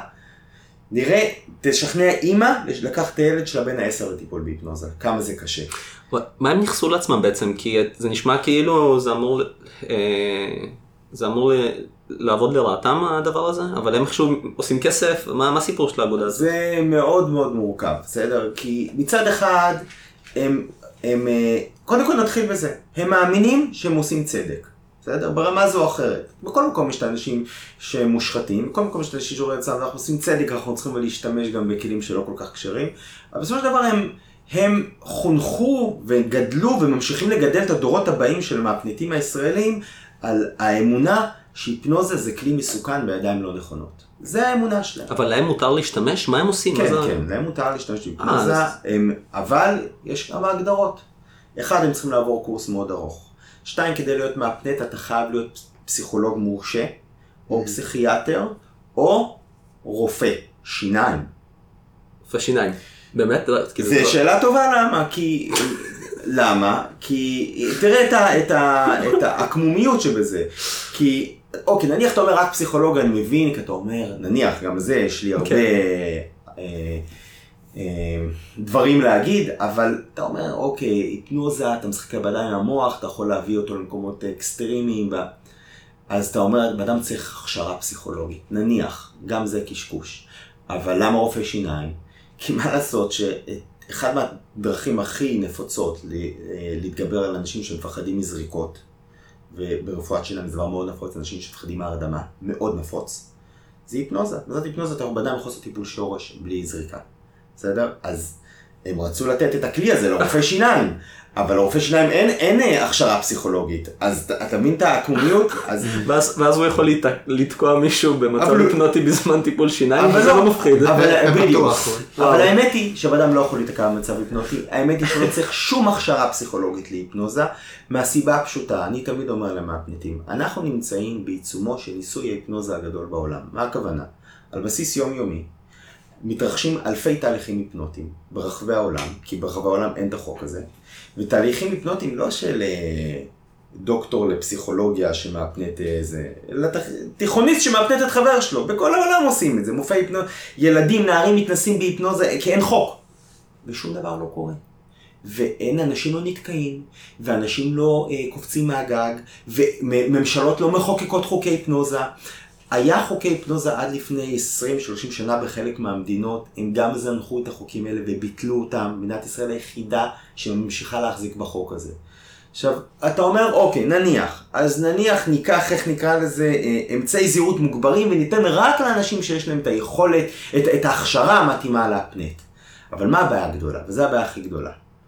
מכיוון שאתה לוקח משהו שבאמת באמת הוא לא מסוכן, בכלל, בכלל, ועובדה שזה לא קורה בעולם, בסדר? אין, אתה יודע, אם זה קורה, ה-FDA היה הראשון, ה-FDA, הסוכנות הבריאות האמריקאית, הראשון, הראשונים היו לחוקק חוקים אה, בשביל למסד את זה, אבל הם לא עושים את זה. אז זה לא מסוכן. אתה לוקח כלי שלא מסוכן, ואתה אומר לאזרחי מדינת ישראל, תקשיבו, אה, רק לנו מותר להפנט, רק למי שהוא מורשה, בגלל שזה יכול להיות מסוכן בידיים לא נכונות. מה אתה בעצם אומר לבני אדם? אתה שותה להם בראש סוגסטיה. בהיפנוזה יש סכנה. ואני הידיים הנכונות באותו זמן. כן, אבל אתה לא יכול גם וגם. אתה לא יכול להגיד לאנשים, תקשיבו, ניתוח, אה, הניתוח הזה ספציפית אצל רופא, זה דבר לא מסוכן, בסדר? זה לא מסוכן אצל רופא, אל תלכו לשרלטן. למה? כשאתה אומר את זה באדם, מה באדם שומע את המילה? ניתוח, איזמל. הוא אומר לעצמו, בסדר, אני מבין שזה לא יהיה מסוכן, אבל, אבל עצם זה שאתה משתמש במילים שמעלות האפשרות של סכנה, אנשים אומרים, אני מעדיף, מעדיף לעשות אלף דברים אחרים, לפני שאני אלך לניתוח. גם אם הניתוח לא מסוכן, אני לא רוצה בכלל להיכנס למקומות האלה. אתה לא יכול להגיד לאנשים משהו לא מסוכן, אבל הוא נולד מסכנה שהייתה פעם. אתה לא יכול. אז, אז הם בעצם, מה הם עושים? הם, מנס, הם יורים לעצמם ברגל. אני לקחתי לא מזמן את הבן שלי לטיפול ביבלות ויראליות. ילדים סובלים, אחד מכל ארבעה ילדים סובלים מיבלות ויראליות. זה כמו יבלות שעופות על אור. יש שני טיפולים, יש כמה טיפולים, זה הטיפול הנפוץ, זה הטיפול, ה... אתה הולך לרופא עור, הוא צורב לך את זה עם אה, חנקן. זה טיפול לא נעים, קצת כואב ולא יעיל. למה? כי היבלות חוזרות, כי זה ויראלי. אני לקחתי את הבן שלי למאפנט, חבר שלי. יש לי, יש גם מאפנטים טובים בארץ, בסדר? שהם בעד ביטול אגב חוק ההיפנוזיה. הלכתי לה. רגע, עברת על החוק? הוא עבר על החוק? לא, הוא ממש לא עבר על החוק. הוא ממש לא, מותר לו לעשות את זה. מותר לו לעשות, לקחתי אותו אליו.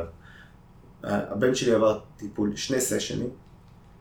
כבר אחרי הסשן הראשון היבלות התחילו ליפול. באותו ערב, אתה רואה את זה, זה כמו נס, בסדר? מתחילות ליפול.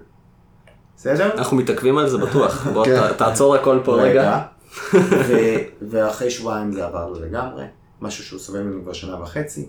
אחרי ש... אתה רואה באותו יום הם התחילו להאדים, למחרת התחילו להיות דלקתיות וליפול, אחרי שבוע זה נגמר. רגע, אני רק אגיד דבר אחד. אתה יודע כמה אנשים משתמשים בכלי הזה של היפנוזה לטיפול ביבלות ויראליות? זה, זה פשוט, זה מטריף אותי. במקום שהילדים אה, אה, יבואו לטיפול היפנוטי זה הדבר הכי כיף בעולם. זה כיף, כיף, אתה שוכב, הולך לילד, תדמיין וזה. מדיטציה. ככה קצת, זה כמו מדיטציה. אבל אתה יודע כמה הורים שסיפרתי את זה אמרו לי, מה, אתה לקחת את הילד שלך להיפנוזה? אתה לא מפחד שיקרה לו... אתה מבין את הבעיה? המאפנטים מונעים מהציבור טיפול היפנוטי, שהוא יעיל, לא כואב, מהנה, זול, מונ... ואפקטיבי, הרבה יותר מ... הם מונעים את זה על ידי זה שהם אומרים, זה מסוכן, זה מסוכן, זה מסוכן. אתה יודע שדולות, אתה יודע מה זה דולה תומכת לידה? כן, לדולות אסור להשתמש בהיפנוזה. למה לא להקל על כאב היולדת באמצעות כלי כל כך פשוט, למה, לא, למה לא לעשות את זה? הדבר המעניין כאן זה שגם בתחום של המדע, נגיד בתחום הרפואה, אז, אז זה ידוע כבר שכאילו אפקט הפלצבו זה אפקט אמיתי, זאת אומרת מאוד קשה אה, לדעת, כאילו כל הזמן בבדיקה של תרופה מנסים להבדיל בין נכון, אפקט הפלצבו נכון. לאפקט של התרופה. זאת אומרת המדע כן מכיר בזה ש...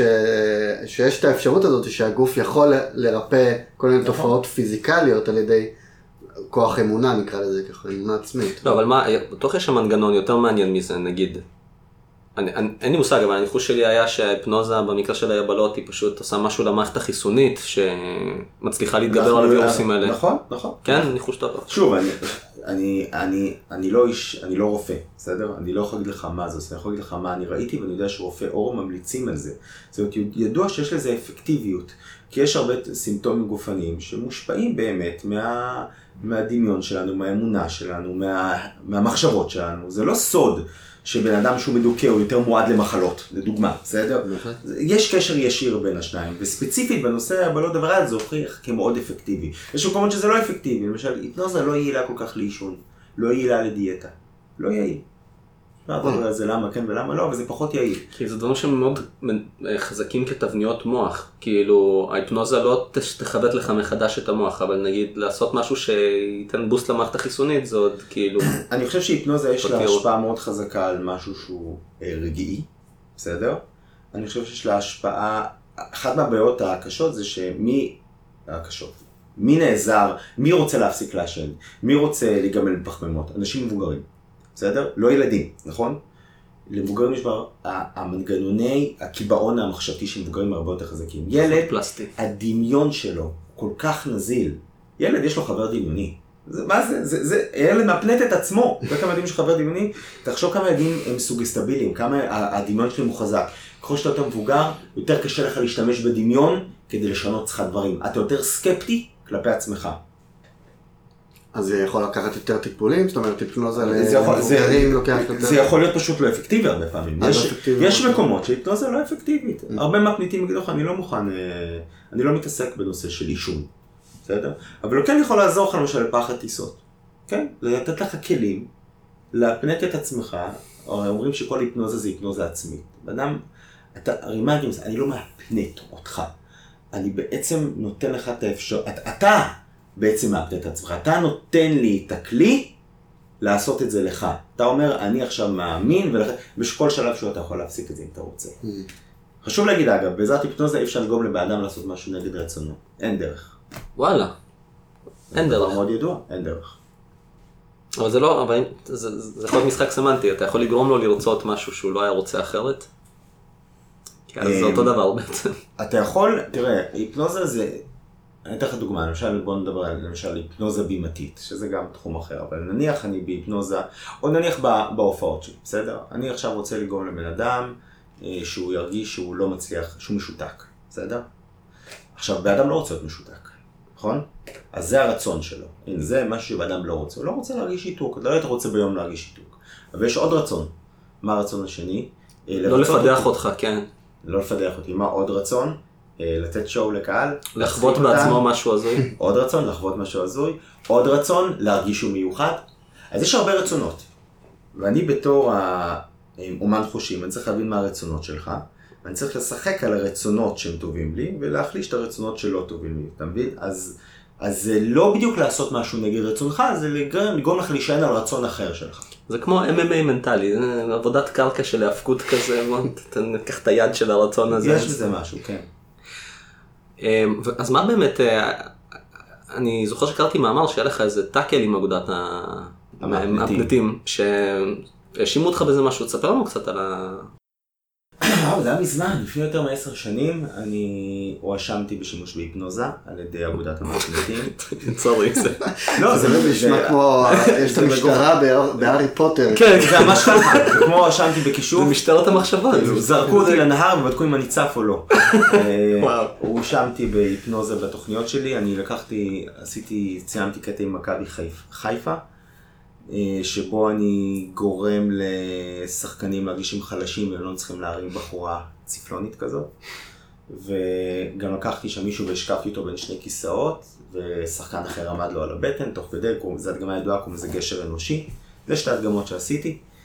אה, זומנתי לחקירה במשטרה. נתתי טביעות אצבעות. אני הייתי המום ככה, אני גם. לא. אה, וזה זה אפילו יותר טוב ממה שחשבתי הסיפור הזה. תראו, הסיפור הזה הוא סיפור, תאמינו לי, הוא הרבה פחות מופרך מהסיפור שקרה כמה שנים קודם לכן. קוסם בשם צחי וייט, חבר טוב שלי, הואשם בשימוש בהיפנוזה במהלך קטע שבו הוא לקח את אקי אבני בתוכנית טלוויזיה. הוא השכיב אותו על אה, אה, כמו שלוש, חר, שלוש חרבות, בסדר? זה, זה קסם. הוא הוציא שתי חרבות ויצא שהוא שוכב רק על חרב אחת, כאילו מרחב באוויר.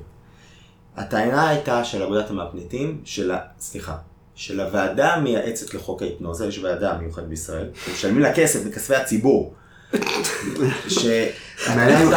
שהפנית אותו. בא אקי, בא, אה, אה, לקחו אותו למשפט. תקשיבו, זה יכול להיות, זה קנס ועד שנה מאסר אתה יכול לקבל. צחי וייט אמר להם, תקשיבו, זה המשחק. עשינו כאילו אני, זה, זה לא, קודם כל הוא אמר לו, זה, זה בכלל, זה, זה, זה, זה, זה, זה, זה טריק, זה, זה קסם. וגם אקי, אז שיחק אותה כאילו מהופנט, עשיתי לו, אתה מרגיש עייף וזה. אקי אבני בא ואמר במשפט, אני שיחקתי. אני עשיתי כאילו, כי זה מה ש... זה היה חלק מה... זה הצגה. אני שחקן. אני שחקן. אפשר להמציא את השטויות האלה. ואז אמרו לו, אתה לא יכול לשחק את זה. ברגע שאומרים לך, ברגע שמשמיעים לך סקריפט היפנוטי, אתה לא יכול לשחק, אתה כבר מאופנת. כאילו היה שופט שאמר את זה? לא. אה, בוועדה. זה לא עבד, זה במשפט, זה התביעה אמרה את זה. התביעה אמרה את זה. בא צחי, הכניס וידאו, אז היה וידאו במסך טלוויזיה, והראה להם, אתם מכירים את הגשש החיוור? שמעתם על הגשש החיוור? יש קטע מאוד, מערכון מאוד ידוע של הגשש החיוור, חיוור קוראים לו אה, חכם מימון, משהו כזה. כן. ובגשש החיוור רואים מערכון, שבו אה, אה, גב, אה, אה, שייקה לוקח את גברי, משכיב אותו על אותו, על אותו אה, קסם עם שלוש חרבות, זה אותו קסם אגב, ועושה לו אתה מופנד, זה זה. עכשיו הוא אומר, ההגנה אומרת לשופט, אז הנה הגשש החיוור התנתו, גם אותם צריך להכניס לי. זה היה כל כך מרוחק. וואו. תקשיבו, זה היה משהו קפקאי, זה כמו משהו של קפקא. השופט בסוף נזף באגודת, בוועדה המייעצת. מבזבזים זמן. אמר להם, אתם מבזבזים את הזמן שלי, אתם מבזבזים כספי הציבור, פיצה, הכל כאילו, הם יצאו הכי קטנים שאפשר. ואז כמה שנים לאחר מכן, הגיעו אליי. איתי זה כבר היה לכאורה יותר קל, למה? כי לכאורה אין פה טריק, אין פה קסם, אין פה איזה אשליה, בסדר? ואדם לא מצליח להרים מישהי. אמ, ורצו לקחת אותי למשפט. עכשיו אני באתי, אמרתי לה, זה המפלג תביעות של המשטרה. ביקשתי איתם פגישה לפני המשפט. אמרתי להם, תקשיבו, לטובתכם כדאי לכם להיפגש איתי, אחרת אתם, יהיה לכם את אותו ביזיון שהיה לפני כמה שנים עם צחי וייט. מה שאתם רוצים. ונפגשנו, נפגשנו במשטרה, שם בקומת קרקע, אני ושלושת התובעים, והעורך דין שלי באגב. אמרתי להם, תקשיבו, זה לא היפנוזה, מהסיבה הפשוטה שאני יכול עכשיו לעשות את זה לך, ואתה תרגיש את עצמך, תגיד אם זה היפנוזה או לא. לקחתי, אה, אה, הייתה שם מישהי ששקלה מעט, בסדר? אמרתי, תנסה להרים אותה, הוא הצליח, אמרתי, תסתכל עליי, בסדר? תעמוד מולה, תסתכל עליי, תגיד, דמיין שאתה קצת חלש, יכול לדמיין שאתה קצת חלש, תנסה עכשיו להרים אותה. פתאום הוא הרגיש שהוא לא מרים אותה. זה קשה לו להרים אותה. ואז אני אומר לו, אתה יודע שעכשיו כאילו, על פי החוק עברתי על ההיפנוזה, אתה הרגשת, זה נראה לך הגיוני שעברת עכשיו היפנוזה? ואז אמר, הוא אמר לי, אבל הרגשתי שלא מצליח להרים אותה. אמרתי לו, נכון, כי אמרתי לה לעמוד 20 סנטימטר יותר רחוק. זה מנוף פיזיקלי. תגיד, להשתמש בנשים כאביזרי במה זו החפצה? ואז הוא אומר, ואז, ואז הוא הבין, הם הבינו משהו, הבין, הבינו ש... תראו, אם זה, אתה מאמין שזה סתם מנוע פיזיקלי, אתה לא מרגיש נדהם. אבל אם אתה מרגיש שאתה קצת קשה לך להרים פתאום, אבל יש פתאום, הוא, ה, ה, במרכאות המאפנט אומר, אתה מרגיש חלש, אתה שוכח מזה ואתה משליך את מה שקרה כאן עליו. ואז אתה נדהם, אתה אומר, יש כאן משהו אמיתי. והם הבינו שאם אני הולך לעשות את ההדגמה הזו בבית משפט מול השופט, הוא יצחק, הוא יבטל את התביעה, כי אין פה כלום. וזה בוטל, התביעה בוטלה. ומאז אגודת ההיפנוזה לא מתעסקים איתי. הם מפחדים ממני פחד מוות. אני בשנים האחרונות מנסה להמיר שם, אני מאמין שהדרך היחידה לבטל את חוק ההיפנוזה הישראלי, זה שמהפנטים מתוך האגודה יבינו שהם עושים נזק לעצמם, כלכלי. הם יקבלו הרבה יותר, הרבה יותר מטופלים, אם לא את חוק ההפנוזה. הם בתפיסה שלהם, אם כל אחד יוכל להפנט, מי יבוא אלינו. זו תפיסה לא נכונה, כי התפיסה האמיתית צריכה להיות... הם מקטינים את העוגה. לא, הם גם גורמים לפחד, הם גורמים לחשש. אבל מעבר לזה, תקשיב, כשאתה עכשיו הולך לטיפול עם הילד שלך, אתה תלך לרופא או אתה תלך לשאמן. שניהם יכולים לעשות לך את הטיפול, אבל אתה תלך למישהו שאתה, וואלה, אם אני לוקח את הבן שלי, אני מעדיף ללכת למישהו שהוא בעל הכשרה פסיכולוגית, שהוא עבר קורסים בהיפנוזה, שהוא מוסמך היפנוזה, בסדר? אותו דבר בתחום הפסיכולוגיה, כל אחד היום יכול לעשות לך טיפול פסיכולוגי, בסדר? אבל למה אנשים הולכים רק לאנשים שמוגדרים כפסיכולוגים? אתה אומר, פה אני אקבל את הטיפול הכי טוב, אני לא הולך לקואוצ'ר, אני לא הולך לרב, אני הולך לבן אדם שלמד את זה שבע שנים. אני אומר, הכוח, אתה מושך אנשים אליך לא בגלל שיש עוד אנשים שיכולים לעשות את זה, בגלל שאתה נחשב הכי טוב. וזו הסיבה שהם לא צריכים לפחד, אז בסוף הם יעשו את השינוי.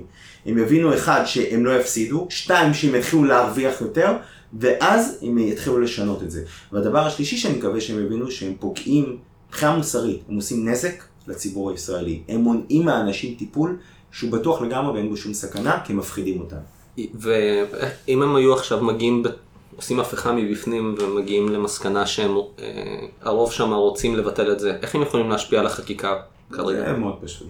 כן, הם כאילו יכולים לבוא ופשוט להציג את זה עכשיו כן, יציגו את זה, יציגו את זה. הם אנשי המקצוע, הם חוקקו, הם יכולים להגיד, תקשיבו, יש לנו מידע חדש היום על התחום הזה, אנחנו מבינים שזה כבר לא מסוכן, אנחנו מבינים שבאדם לא יכול להיתקע במצב היפנוטי, אנחנו מבינים שאותה יפה, שלפני 40 שנה לכאורה, לכאורה נתקעה במצב היפנוטי, קצת שיחקה אותה שהיא מצב היפנוטי, בסדר? אני דיברתי לא מזמן, בו, לפני חצי שנה ניגשת למישהי בהופעה, ואומרת לי, אה, אה, אתה יודע שאני מכירה את אה, יפה סוויסה? יפה סוויסה אותה אחת שנתקעה, לכאורה, אותה נערה. היא אמרת לי, תדע לך, אני לפני 40 שנה, היה אה, אה, מישהו שאני לא זוכר, חברה שלה או אחיה, מישהו בבית חולים, מאושפז, הוא אושפז מיטה ליד יפה. באמת, אני ראיתי בעיניים שלי את יפה, שהיא כאילו יכולה, היא לא מצליחה מצב היפנוטי, היא רדומה. אני ראיתי אותה, שהיא אוכלת, שמאכילים אותה, היא פותחת עין ומציצה על מה נכנס לה לפה. באמת, אני ראיתי אותה, שהיא משחקת אותה. כן.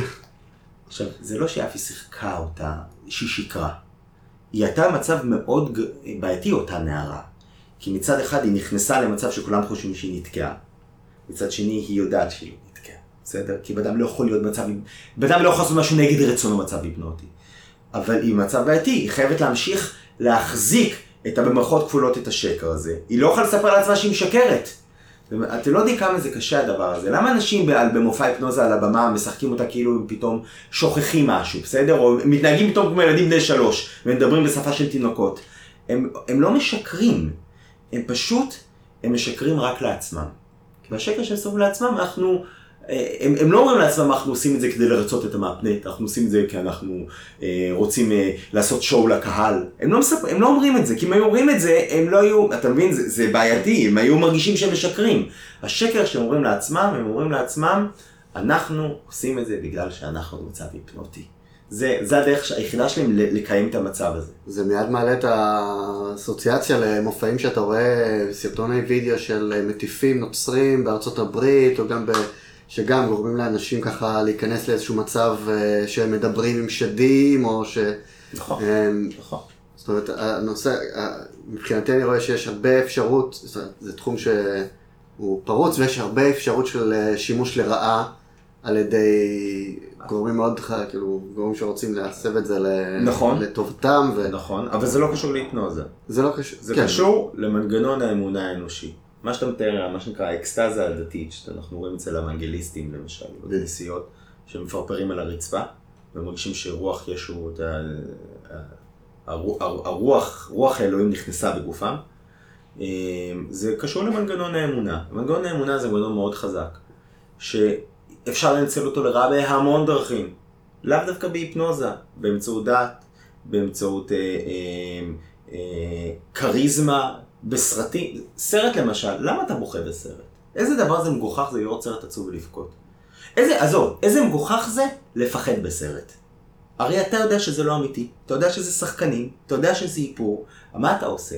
אתה אומר לעצמך עכשיו, אתה לא, אתה, אתה לא אומר את זה באופן מודע. באופן לא מודע אתה אומר לעצמך, אני עכשיו מאמין לשקר. הדרך היחידה שלך לפחד בסרט זה להאמין לשקר. כי אם, כי אם, אם היית אגב על הסט של הצילומים, לא היית מפחד. אתה עכשיו אומר, אני מספר לעצמי סיפור ואני מאמין בו, וסיפור זה ייגמר שאני אצא מהקולנוע, אבל עכשיו אני מרשה לעצמי לשקר לעצמי. מעניין. זאת אומרת שזו אינדיקציה טובה, נגיד, אם אני מפחד, ואני מפחד בסרטי אימה, אינדיקציה טובה שאני די קל לשכנוע באמצעות... זה, שוב, קל לשכנוע, איזה, יש הרבה סוגים של שכנוע, אבל בן אדם שמגיב חזק לסרטים, זה בדרך כלל אדם שיש לו, הוא סוגסטבילי.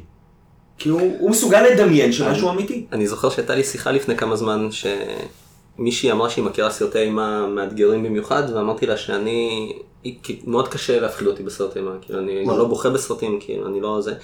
ונזכרתי, אה, וסיפרתי על החוויה שהייתה לי, שאני עכשיו ממש אה, מעריך שכשהייתי צעיר והיה את הסרט פרויקט המכשפה מבלר, אז אז הייתי בדיוק בגיל ובתמימות, וזה היה בדיוק בטלוויזיה, בלילה, ומה שידעתי על זה זה שזה דוקו, שזה צולם, זה באמת פוטאג' של מצלמה, אני לא יודע אם אתם מכיר, מי שלא מכיר, אבל זה, זה נראה כאילו מישהו הסתובב עם מצלמה ביער, ומצאו את זה אחרי שהוא נעלם או משהו.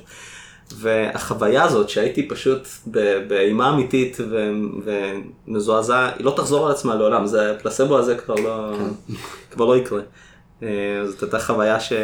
שהייתי מת לקבל שוב, אבל כאילו, במה היא תלויה? איך אתה בכלל מגיע למצב הזה שאתה חווה כמו ילד? אה, זה קשה מאוד, אנחנו מאבדים את היכולת הזאת. לך, יש איך ליהנות עכשיו ממופע קוסמות בכלל? כאילו, מה מדהים אותך, נגיד? וואו, זה ממש קשה. מה, זה... מה הדבר האחרון שהדהים אותך בחיים?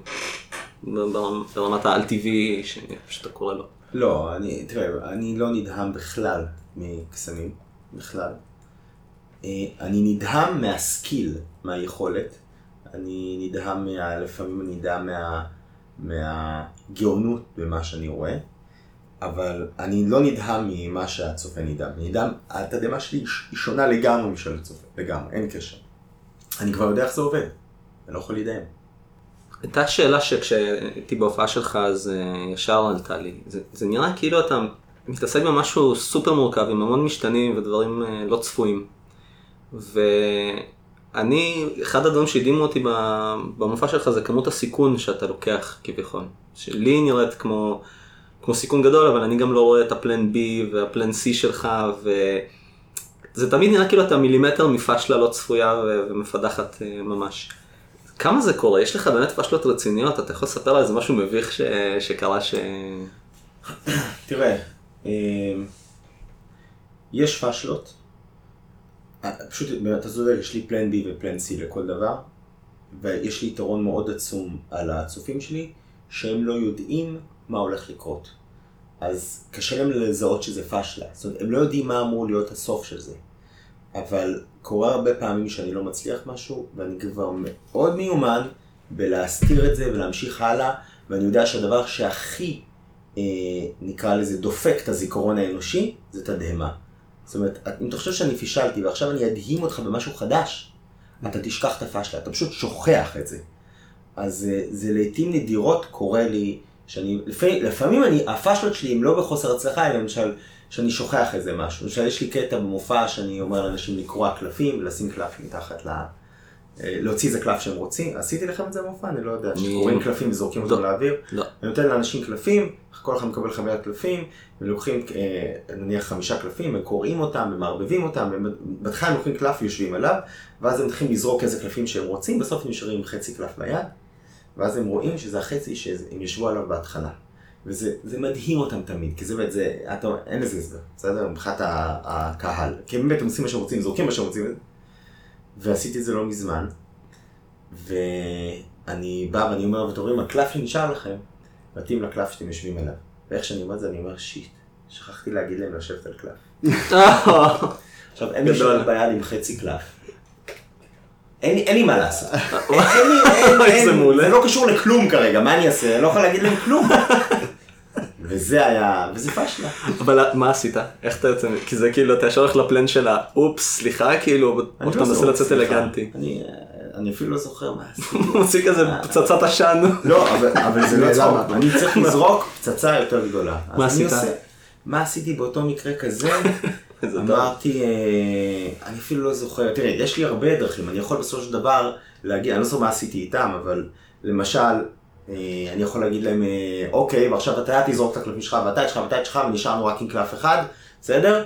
לא ידענו שזה יישאר איתך, מה הקלף שלך? שלוש לב, והנה החפיסה שהייתה פה, יש פה קלף אחד הפוך וזה שלוש לב. לדוגמה. אז יהיה אפקט יותר מינורי, בסדר? זה לא האפקט הגדול שתכננתי, אבל עבור הקהל לא כל כך יודע מה אמור לקרות. אתה יודע לאלתר בקצב הזה? כן, כן, כן, אני מאלתר מאוד מהר. וואי, איזה עבודה מלחיצה, זה כאילו, אני בתור מישהו עם פחד, כאילו קהל בסיסי, בסיסי, זה נשמע לי, זה, זה, אמ, נשמע לי שלהיות... זה מה שמדהים באמנות, זה, זה לא האל טבעיות, כמו שבאמת כאילו, למי שאתה יכול לאלתר באומץ כזה מול... אז, אז תדע לך שכמו כל דבר, בשלב כלשהו, הפחד נשחק. ואתה כבר אה, לא מרגיש שאתה, אה, אין את הלחץ. אתה פשוט יודע שיהיה בסדר. זה כמו מנתח. מנתח זה עבודה הרבה יותר מלחיצה. בסדר? בואו נעשה הרבה יותר. תראה כמה מנתחים יש, אתה לא אומר בואנה. איזה... זה מדהים אותי כל... אני, אני לא הייתי פותח למישהו את הראש, אני גם, אני גם לא הייתי יודע להתעסק בחשמל של אייפון וגם לא בלהנחית גשש על הירח, זה מדהים אותי כל הדברים האלה. בטוח שבהתחלה הם לחוצים, לחוצים, לחוצים, בשלב כלשהו הם כבר לא לחוצים, כי הם, הם כבר מכירים את רוב המקרים והתגובות. הם, הם כבר יודעים, יודעים, הם כבר צופים את הבלתי צפוי. אתה מבין? ויש פלן בי, תמיד פלן בי, כמו כל תרגיל עוקץ טוב. אז אם, אם אנחנו מסכימים שיש כוחות אה, כמו שמשתמשים בטכניקות של שכנוע וקוסמות בצד של מטיפים דתיים, שבהחלט זה השפעה לרעה, הם צוברים ככה הרבה כוח. שאלה היא, מה אתה חושב על שימוש בטכניקות כאלה באמת לדברים שאנחנו יכולים להגיד בדי בוודאות שזה שיפור, שימוש לטובה של כוחות כאלה, להשפעה, אה, אתה יודע, אתה חושב על אה, השפעות של שינוי הרגלי הצריכה שלנו, שינוי של, כמובן אם כל, הרבה יותר אנשים יוותרו על הרכב הפרטי וייסעו בתחבורה ציבורית, זה יהיה, אה, זה ייטיב איתנו, במיוחד כאן באזור המרכז. אני בעד לכל שימוש בשכנוע על מנת לעשות דברים טובים בעולם. אני רק צריך להיזהר מאוד משיפוטיות. אני לא בטוח ששימוש בשכנוע כדי לגרום לבאדם שהוא מרגיש את רוח האל בתוכו והוא מפרפר על הרצפה, אני לא בטוח שזה שימוש לרעה. אני חושב שזה יהיה מאוד מאוד נקרא לזה אה, צבוע מצידי, להחליט מה טוב ומה רע. אתה צריך לשאול את הבן אדם, טוב לך או רע לך. כן. אם הבן אדם טוב לו עם מה שהוא עושה, וטוב לו באמת, לא, אתה יודע, לא שהוא מפחד להגיד את האמת, הוא חש, זה נותן לו תכלית, זה נותן לו אה, כן. אה, אה, מהות ליום-יום, אז אולי זה טוב. נכון, אבל שומעים, ב... כשחופרים לתוך המקרים האלה בארצות הברית, אז גם שומעים על מקרים ש... שהמטיפים האלה עושים מניפולציה לאנשים, הם לכאורה מרפאים אותם, והמצב חוזר לקדמותו, הם נכון, קונים נכון, בעצם... נכון, זה, זה בעיניי גרוע מאוד, גרוע מאוד, אבל שוב, הרבה פעמים בעזרת אפקט הפלצבו, הם כן מצליחים לעזור לאנשים, נכון. אבל אני, אני רק אומר, צריך, בכלל, בכל מה שקשור, אני הייתי אדם נורא סקפטי פעם, ונורא מאמין בחשיבה ביקורתית, והיום אני, כאילו, ותמיד אני האמנתי שאם זה לא האמת המדעית, mm-hmm. אז, אז, אז זה רע. אני כבר לא בטוח בזה. גם אני לאט לאט נהיה יותר אגנוסטי בדברים מסוימים. אבל זה גם, זה חלק מהמומחיות. כאילו, כשאתה מסתכל על, אה, על אפקט דנין קרוגר, mm-hmm. שכשאתה עוד לא מומחה בתחום, כשאתה עוד רק כזה שלבי תואר ראשון שני, אז אתה תמיד מעריך את, ה, את הידע וההבנה שלך מעבר למה שהם באמת. ואז אתה מאוד uh, נחוש, מאוד אידיאולוגי, מאוד משכנע, מאוד כאילו יכול לבוא ולקדם רעיון, אבל אז מומחים, העקומה הזאת מתאזנת והם נהיים סופר כאילו כזה הססנים בתשובות שלהם, הם מלאים בניואנסים ודיסקליימרים והם לא באמת יכולים כבר להניע אף אחד והדעה שלהם נהיית הרבה יותר מתונה בעצם. אני חושב שזה גם הרבה יותר מעניין. שאין את הקליר קאט הזה, שהמציאות היא הרבה יותר, היא פחות שחור ולבן, היא הרבה יותר אפורה. אמ, זה, זה נושא מאוד כל, מאוד... כל, ה, כל התפיסה האקזיסטנציאליסטית פותחת את הדבר הזה. כאילו, כל חוויה פסיכודלית פותחת את הדבר הזה. כל פעם שאתה אומר, יכול להיות שאני כן יוצר את המציאות שלי, אתה כבר מגיע לרבדים האלה של... uh, הכל אפשרי, אז כאילו המדע סוג של מאבד מהאחיזה האינסופית שלו. ב... זה, זה, זה, אני רואה את זה עכשיו כאילו עם אתאיסטים הרבה, ש... מתחיל להיפתח ביני לבינם פער גם, אז אני ממש מזדהה עם זה. אתאיזם בעיניי זה הדבר, באמת, לא נעים להגיד, זה הדבר הכי מגוחך. הכי מגוחך. אני יכול להבין את הכל, לא יכול להבין. לא יכול להבין בן אדם שאומר לעצמו, אני אה, יודע שאין, שאין דבר כזה. אין, אין את המעבר. אין, אין, אם אתה איש מדע... אין לך את הכלים לדעת, כן, כאילו. להוכיח אי קיום זה, זה אחד הדברים הכי קשים כן. בעולם. להוכיח קיום אגב זה מאוד קל. כן, אבל אז הם יגידו, תוכיח, אתה צריך להוכיח אי קיום של אה, סנטה קלאוס או חדי קרן, הם יגידו לא, אתה לא צריך, יש כאילו איזושהי גישה כאילו מאחורי זה של... אני מבין, ועדיין זה לא, זה, זה, זה הקל, בסדר? זה, זה כבר המניפיסטציות, נקרא לזה כמעט ה... ה הפרימיטיביות של זה, בסדר? להוכיח שהקמעות לא עובדים, זה קל, תעשה ניסוי, בסדר? אבל להוכיח שאין אלוהים, זה דבר מאוד קשה. כן, זה כבר, אז שאלה לאיזה הגדרה של אתאיזם אנחנו מתייחסים. לאיזה הגדרה של אלוהים. ולאיזה כן, הגדרה הגדרה של יוצר תבוני, כל סימולציה עונה להגדרה הזאת. אם אנחנו בסימולציה יש אלוהים. זה כל כך פשוט. תביא לי אתאיסט שיסתור את האפשרות שאנחנו בסימולציה ותהיה שם בעיה. אוקיי, יש מספר אתאיסטים אה, מאוד ידועים שטוענים, שמסכימים על ה... שיש את האפשרות. רגע, אז אנחנו נגענו פה כבר בפילוסופיה, אני אומר בוא ננצל את הזמן גם לזה. כן. אמ, אז אולי, כאילו, אז אומנות חושי, מנטליזם, מראה שוב ושוב שאפשר לשלוט באנשים באמצעות, אה, באמצעים לא מודעים, לחדור לאצלם. אז מה, מה, מה אתה חושב לגבי חופש בחירה, וכאילו עד כמה אנחנו, עד כמה אנחנו בעצם אה, יכולים לשלוט בעצמנו באמת בצורה מודעת, או האם העולם הוא בעצם, אנחנו כלואים בדטרמיניזם מוחלט?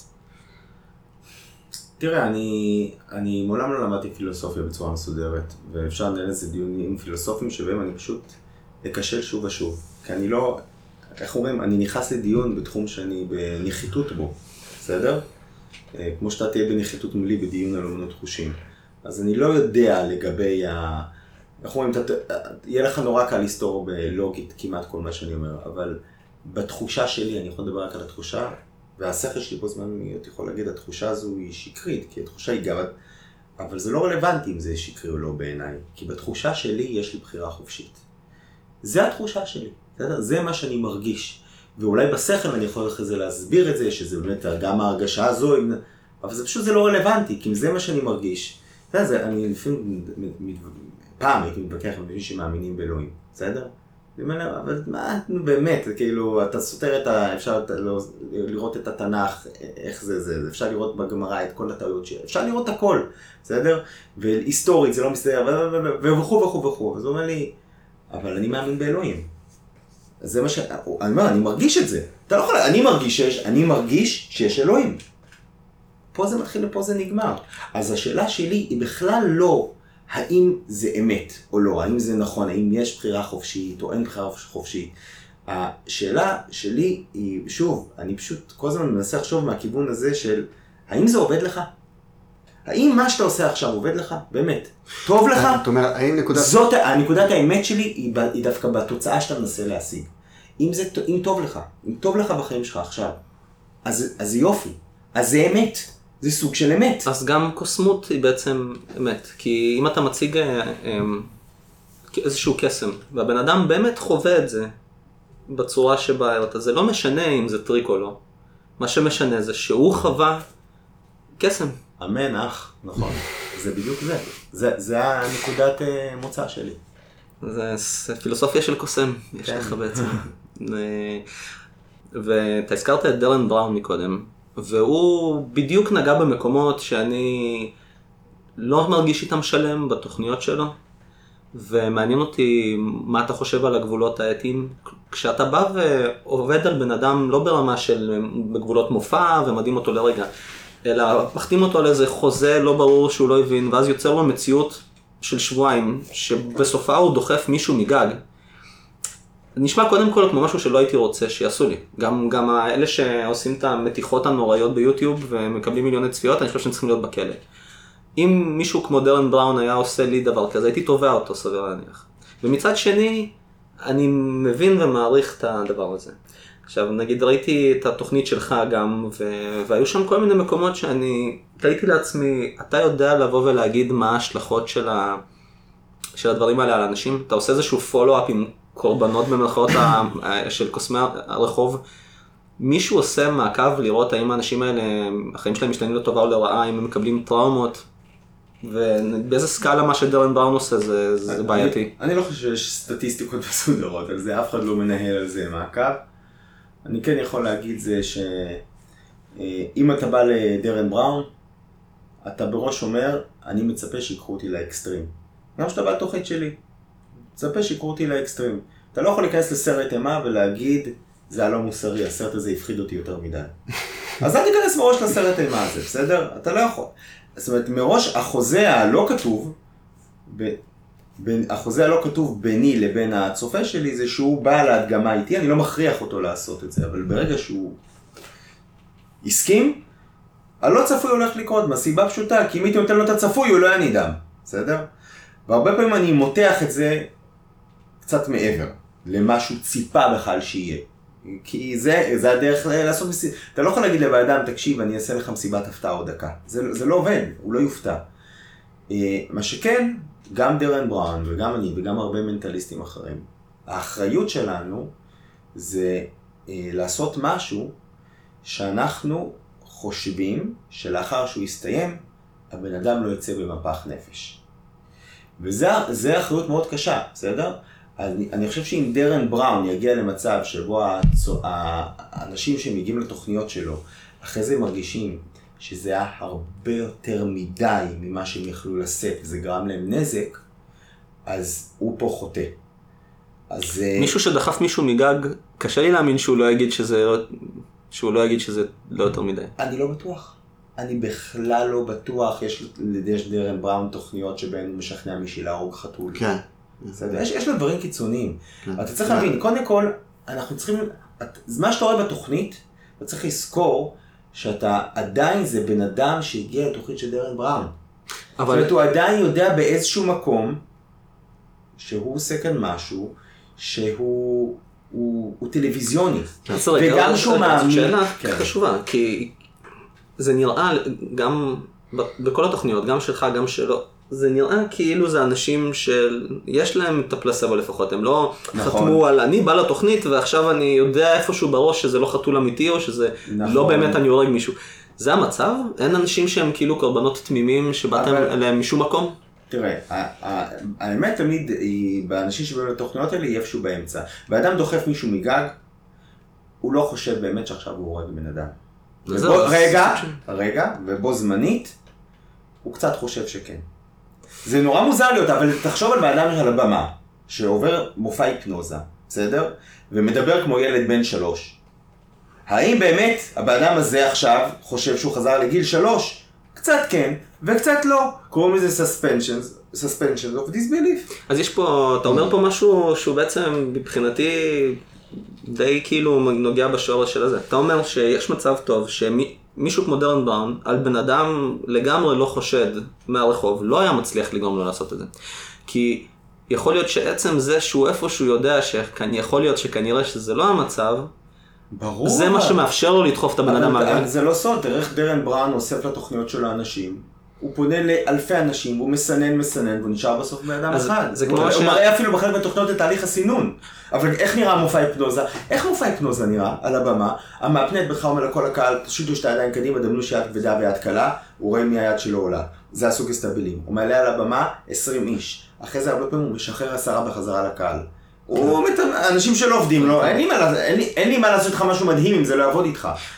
אז זה כמו שאתה אמרת שבעצם בהיפנוזה אי אפשר לגרום למישהו לעשות משהו כנגד רצונו, אז כשצופים בתוכנית כמו של דרן בראון או, או, או שלך לצורך העניין, אז אי אפשר, להס... כאילו אסור להסיק מזה שלאנשים באמת יש יכולת כזאת לגרום למישהו לרצוח מישהו, לשדוד בנק או להרוג חתול. זה עובד רק בקונטקסט של לא, ה... צריך לזכור שעוד איך שיש להם את היכולת הזו. ועוד איך, והיא יוצאת על ידי זה שאתה... אה, מגשים רצון אחר של האדם. הניסוי הידוע של מילגרם, שאנשים מחשמלים אחד את השני, אתם מכירים את הניסוי הזה? כן.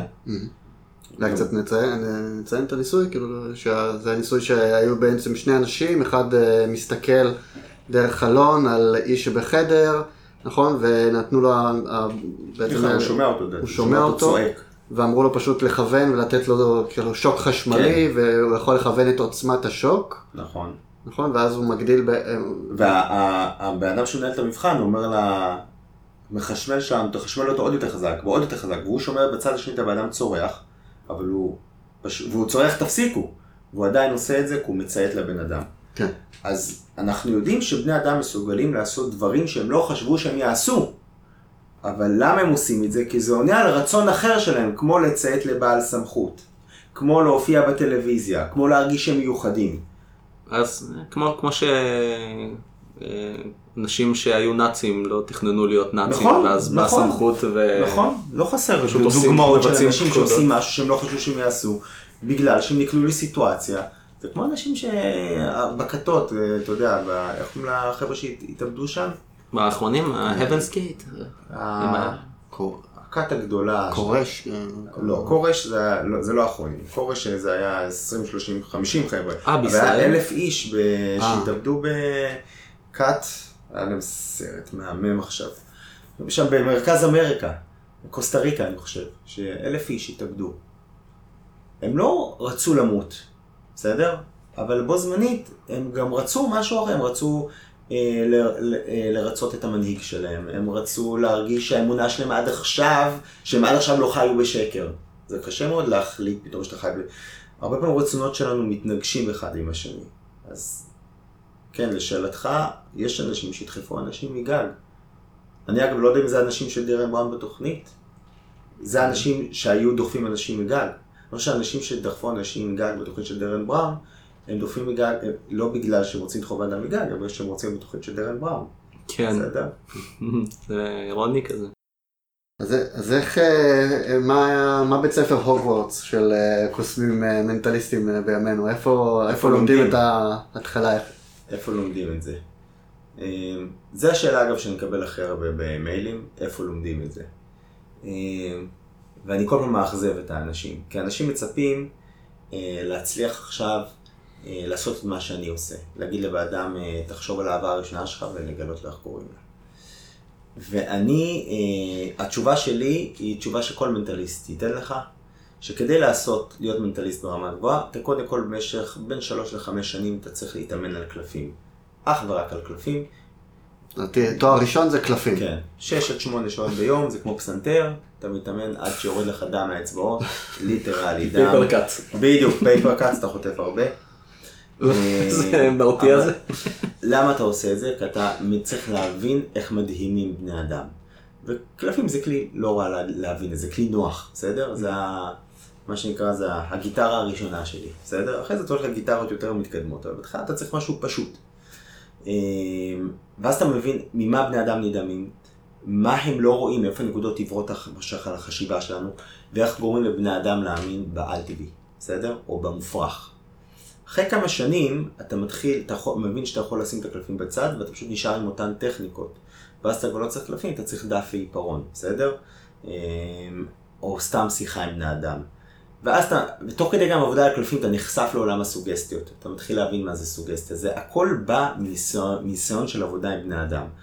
אז אחד, פה אין דרכי קיצור. זה ארבע, חמש שנים, אני יותר, אני הייתי שמונה שנים בקלפים, בסדר? שמונה שנים שבהם למדתי קסמי קלפים.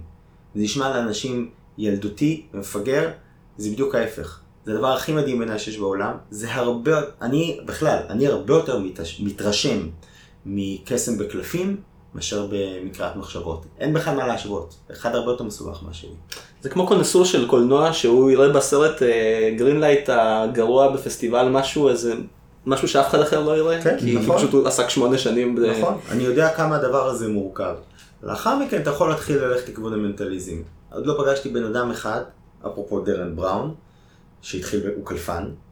לא פגשתי בן אדם אחד שהתחיל במנטליזם ונהיה מנטליסט טוב. אין דבר כזה, אתה לא יכול. למה אני שמח? כי הקלפים זה כמו פסנתר, זה שובר את רוב האנשים. האימונים שוברים את האנשים. אם אתה לא ממש אוהב את זה, אני, הייתי, אני כל כך אהבתי את זה, רק חיכיתי לקום בבוקר להתחיל להתאמן על הקלפים. רוב האנשים לא אוהבים את זה. לא מצליחים לעבור את המשוכה הזו של מה שנקרא קסמי קלוזאפ, זה התחום הזה. לא מצליחים להתקדם לקסמי מנטליזם, וזה אומר שיש לי פחות מתחרים. אבל מי שמעניין אותו קסמי קלפים, just google it, card magic, לא חסר, יש ספרים, יש DVDs, אה, סרטונים להורדה, שת... יש חנויות קסמים שמוכרות את הדברים הזה, יש את אגודת הקוסמים הישראלית שאנשים מצטרפים אליה כדי שיהיה brainstorming עם הון אנשים מהתחום שלך, שזה הדרך הכי טובה להפריה הדדית, וכו' וכו'. אז, אה, אז שם ההתחלה, בחפיסת קלפים ו-52 קלפים, שני ג'וקרים. ו... nice. טוב, אז, אז אה, הרבה אנשים הולכים להתאכזב, הם חושבים שיש דרך קלה, אבל כמו כל דבר... אנחנו נקווה לראות פיקים במכירות הקלפים. אמ, ואיפה אנשים יכולים היום להתרשם מהעבודה שלך בצורה הכי טובה? אמ, אני... עצמם מופע. again, just google it, לרשום נמרוד הראל כרטיסים, אפשר לראות אותי או בהופעות. עכשיו העליתי, כמו שאמרתי לך, מופע חדש עם חיים שפירא, קוראים לו משחקי המוח, מופע מדהים. אה, בוא, בוא נלך. באמת מופע אני כל כך אהבתי את המופע שהייתי בו, שאני מוכן עכשיו להיות צרכן של זה. כי יש את חיים, חיים הוא, הוא מדהים, באמת, הוא וואו, הוא אחד מהאנשים הכי מצחיקים שאני מכיר, הוא חריף, אדם חריף. מופע... יאללה, מתי המופע הבא? בוא, בוא נלך. קדימה. יש לנו בראשון לציון בסוף החודש. אה? ואנחנו מתחילים לרוץ עם זה בכל הארץ, ויש לנו, במקביל אני עובד על תוכניות טלוויזיה, אז יראו אותי גם על המסך. לא חסר. נהדר, שוב ממליצים בחום ותודה ענקית נמרוד, זה היה נפלא. תודה רבה נמרוד. שמחה. אם אתם נהנים מהפודקאסט שלנו, יש מגוון דרכים שבהן תוכלו לתמוך בו. אתם יכולים להיכנס לדף הפייסבוק שלנו, חומר להקשבה מקף הפודקאסט, ולעשות לייק או לשתף פרק. אתם יכולים להמליץ עליו לחברים, או לדרג אותו ב iTunes.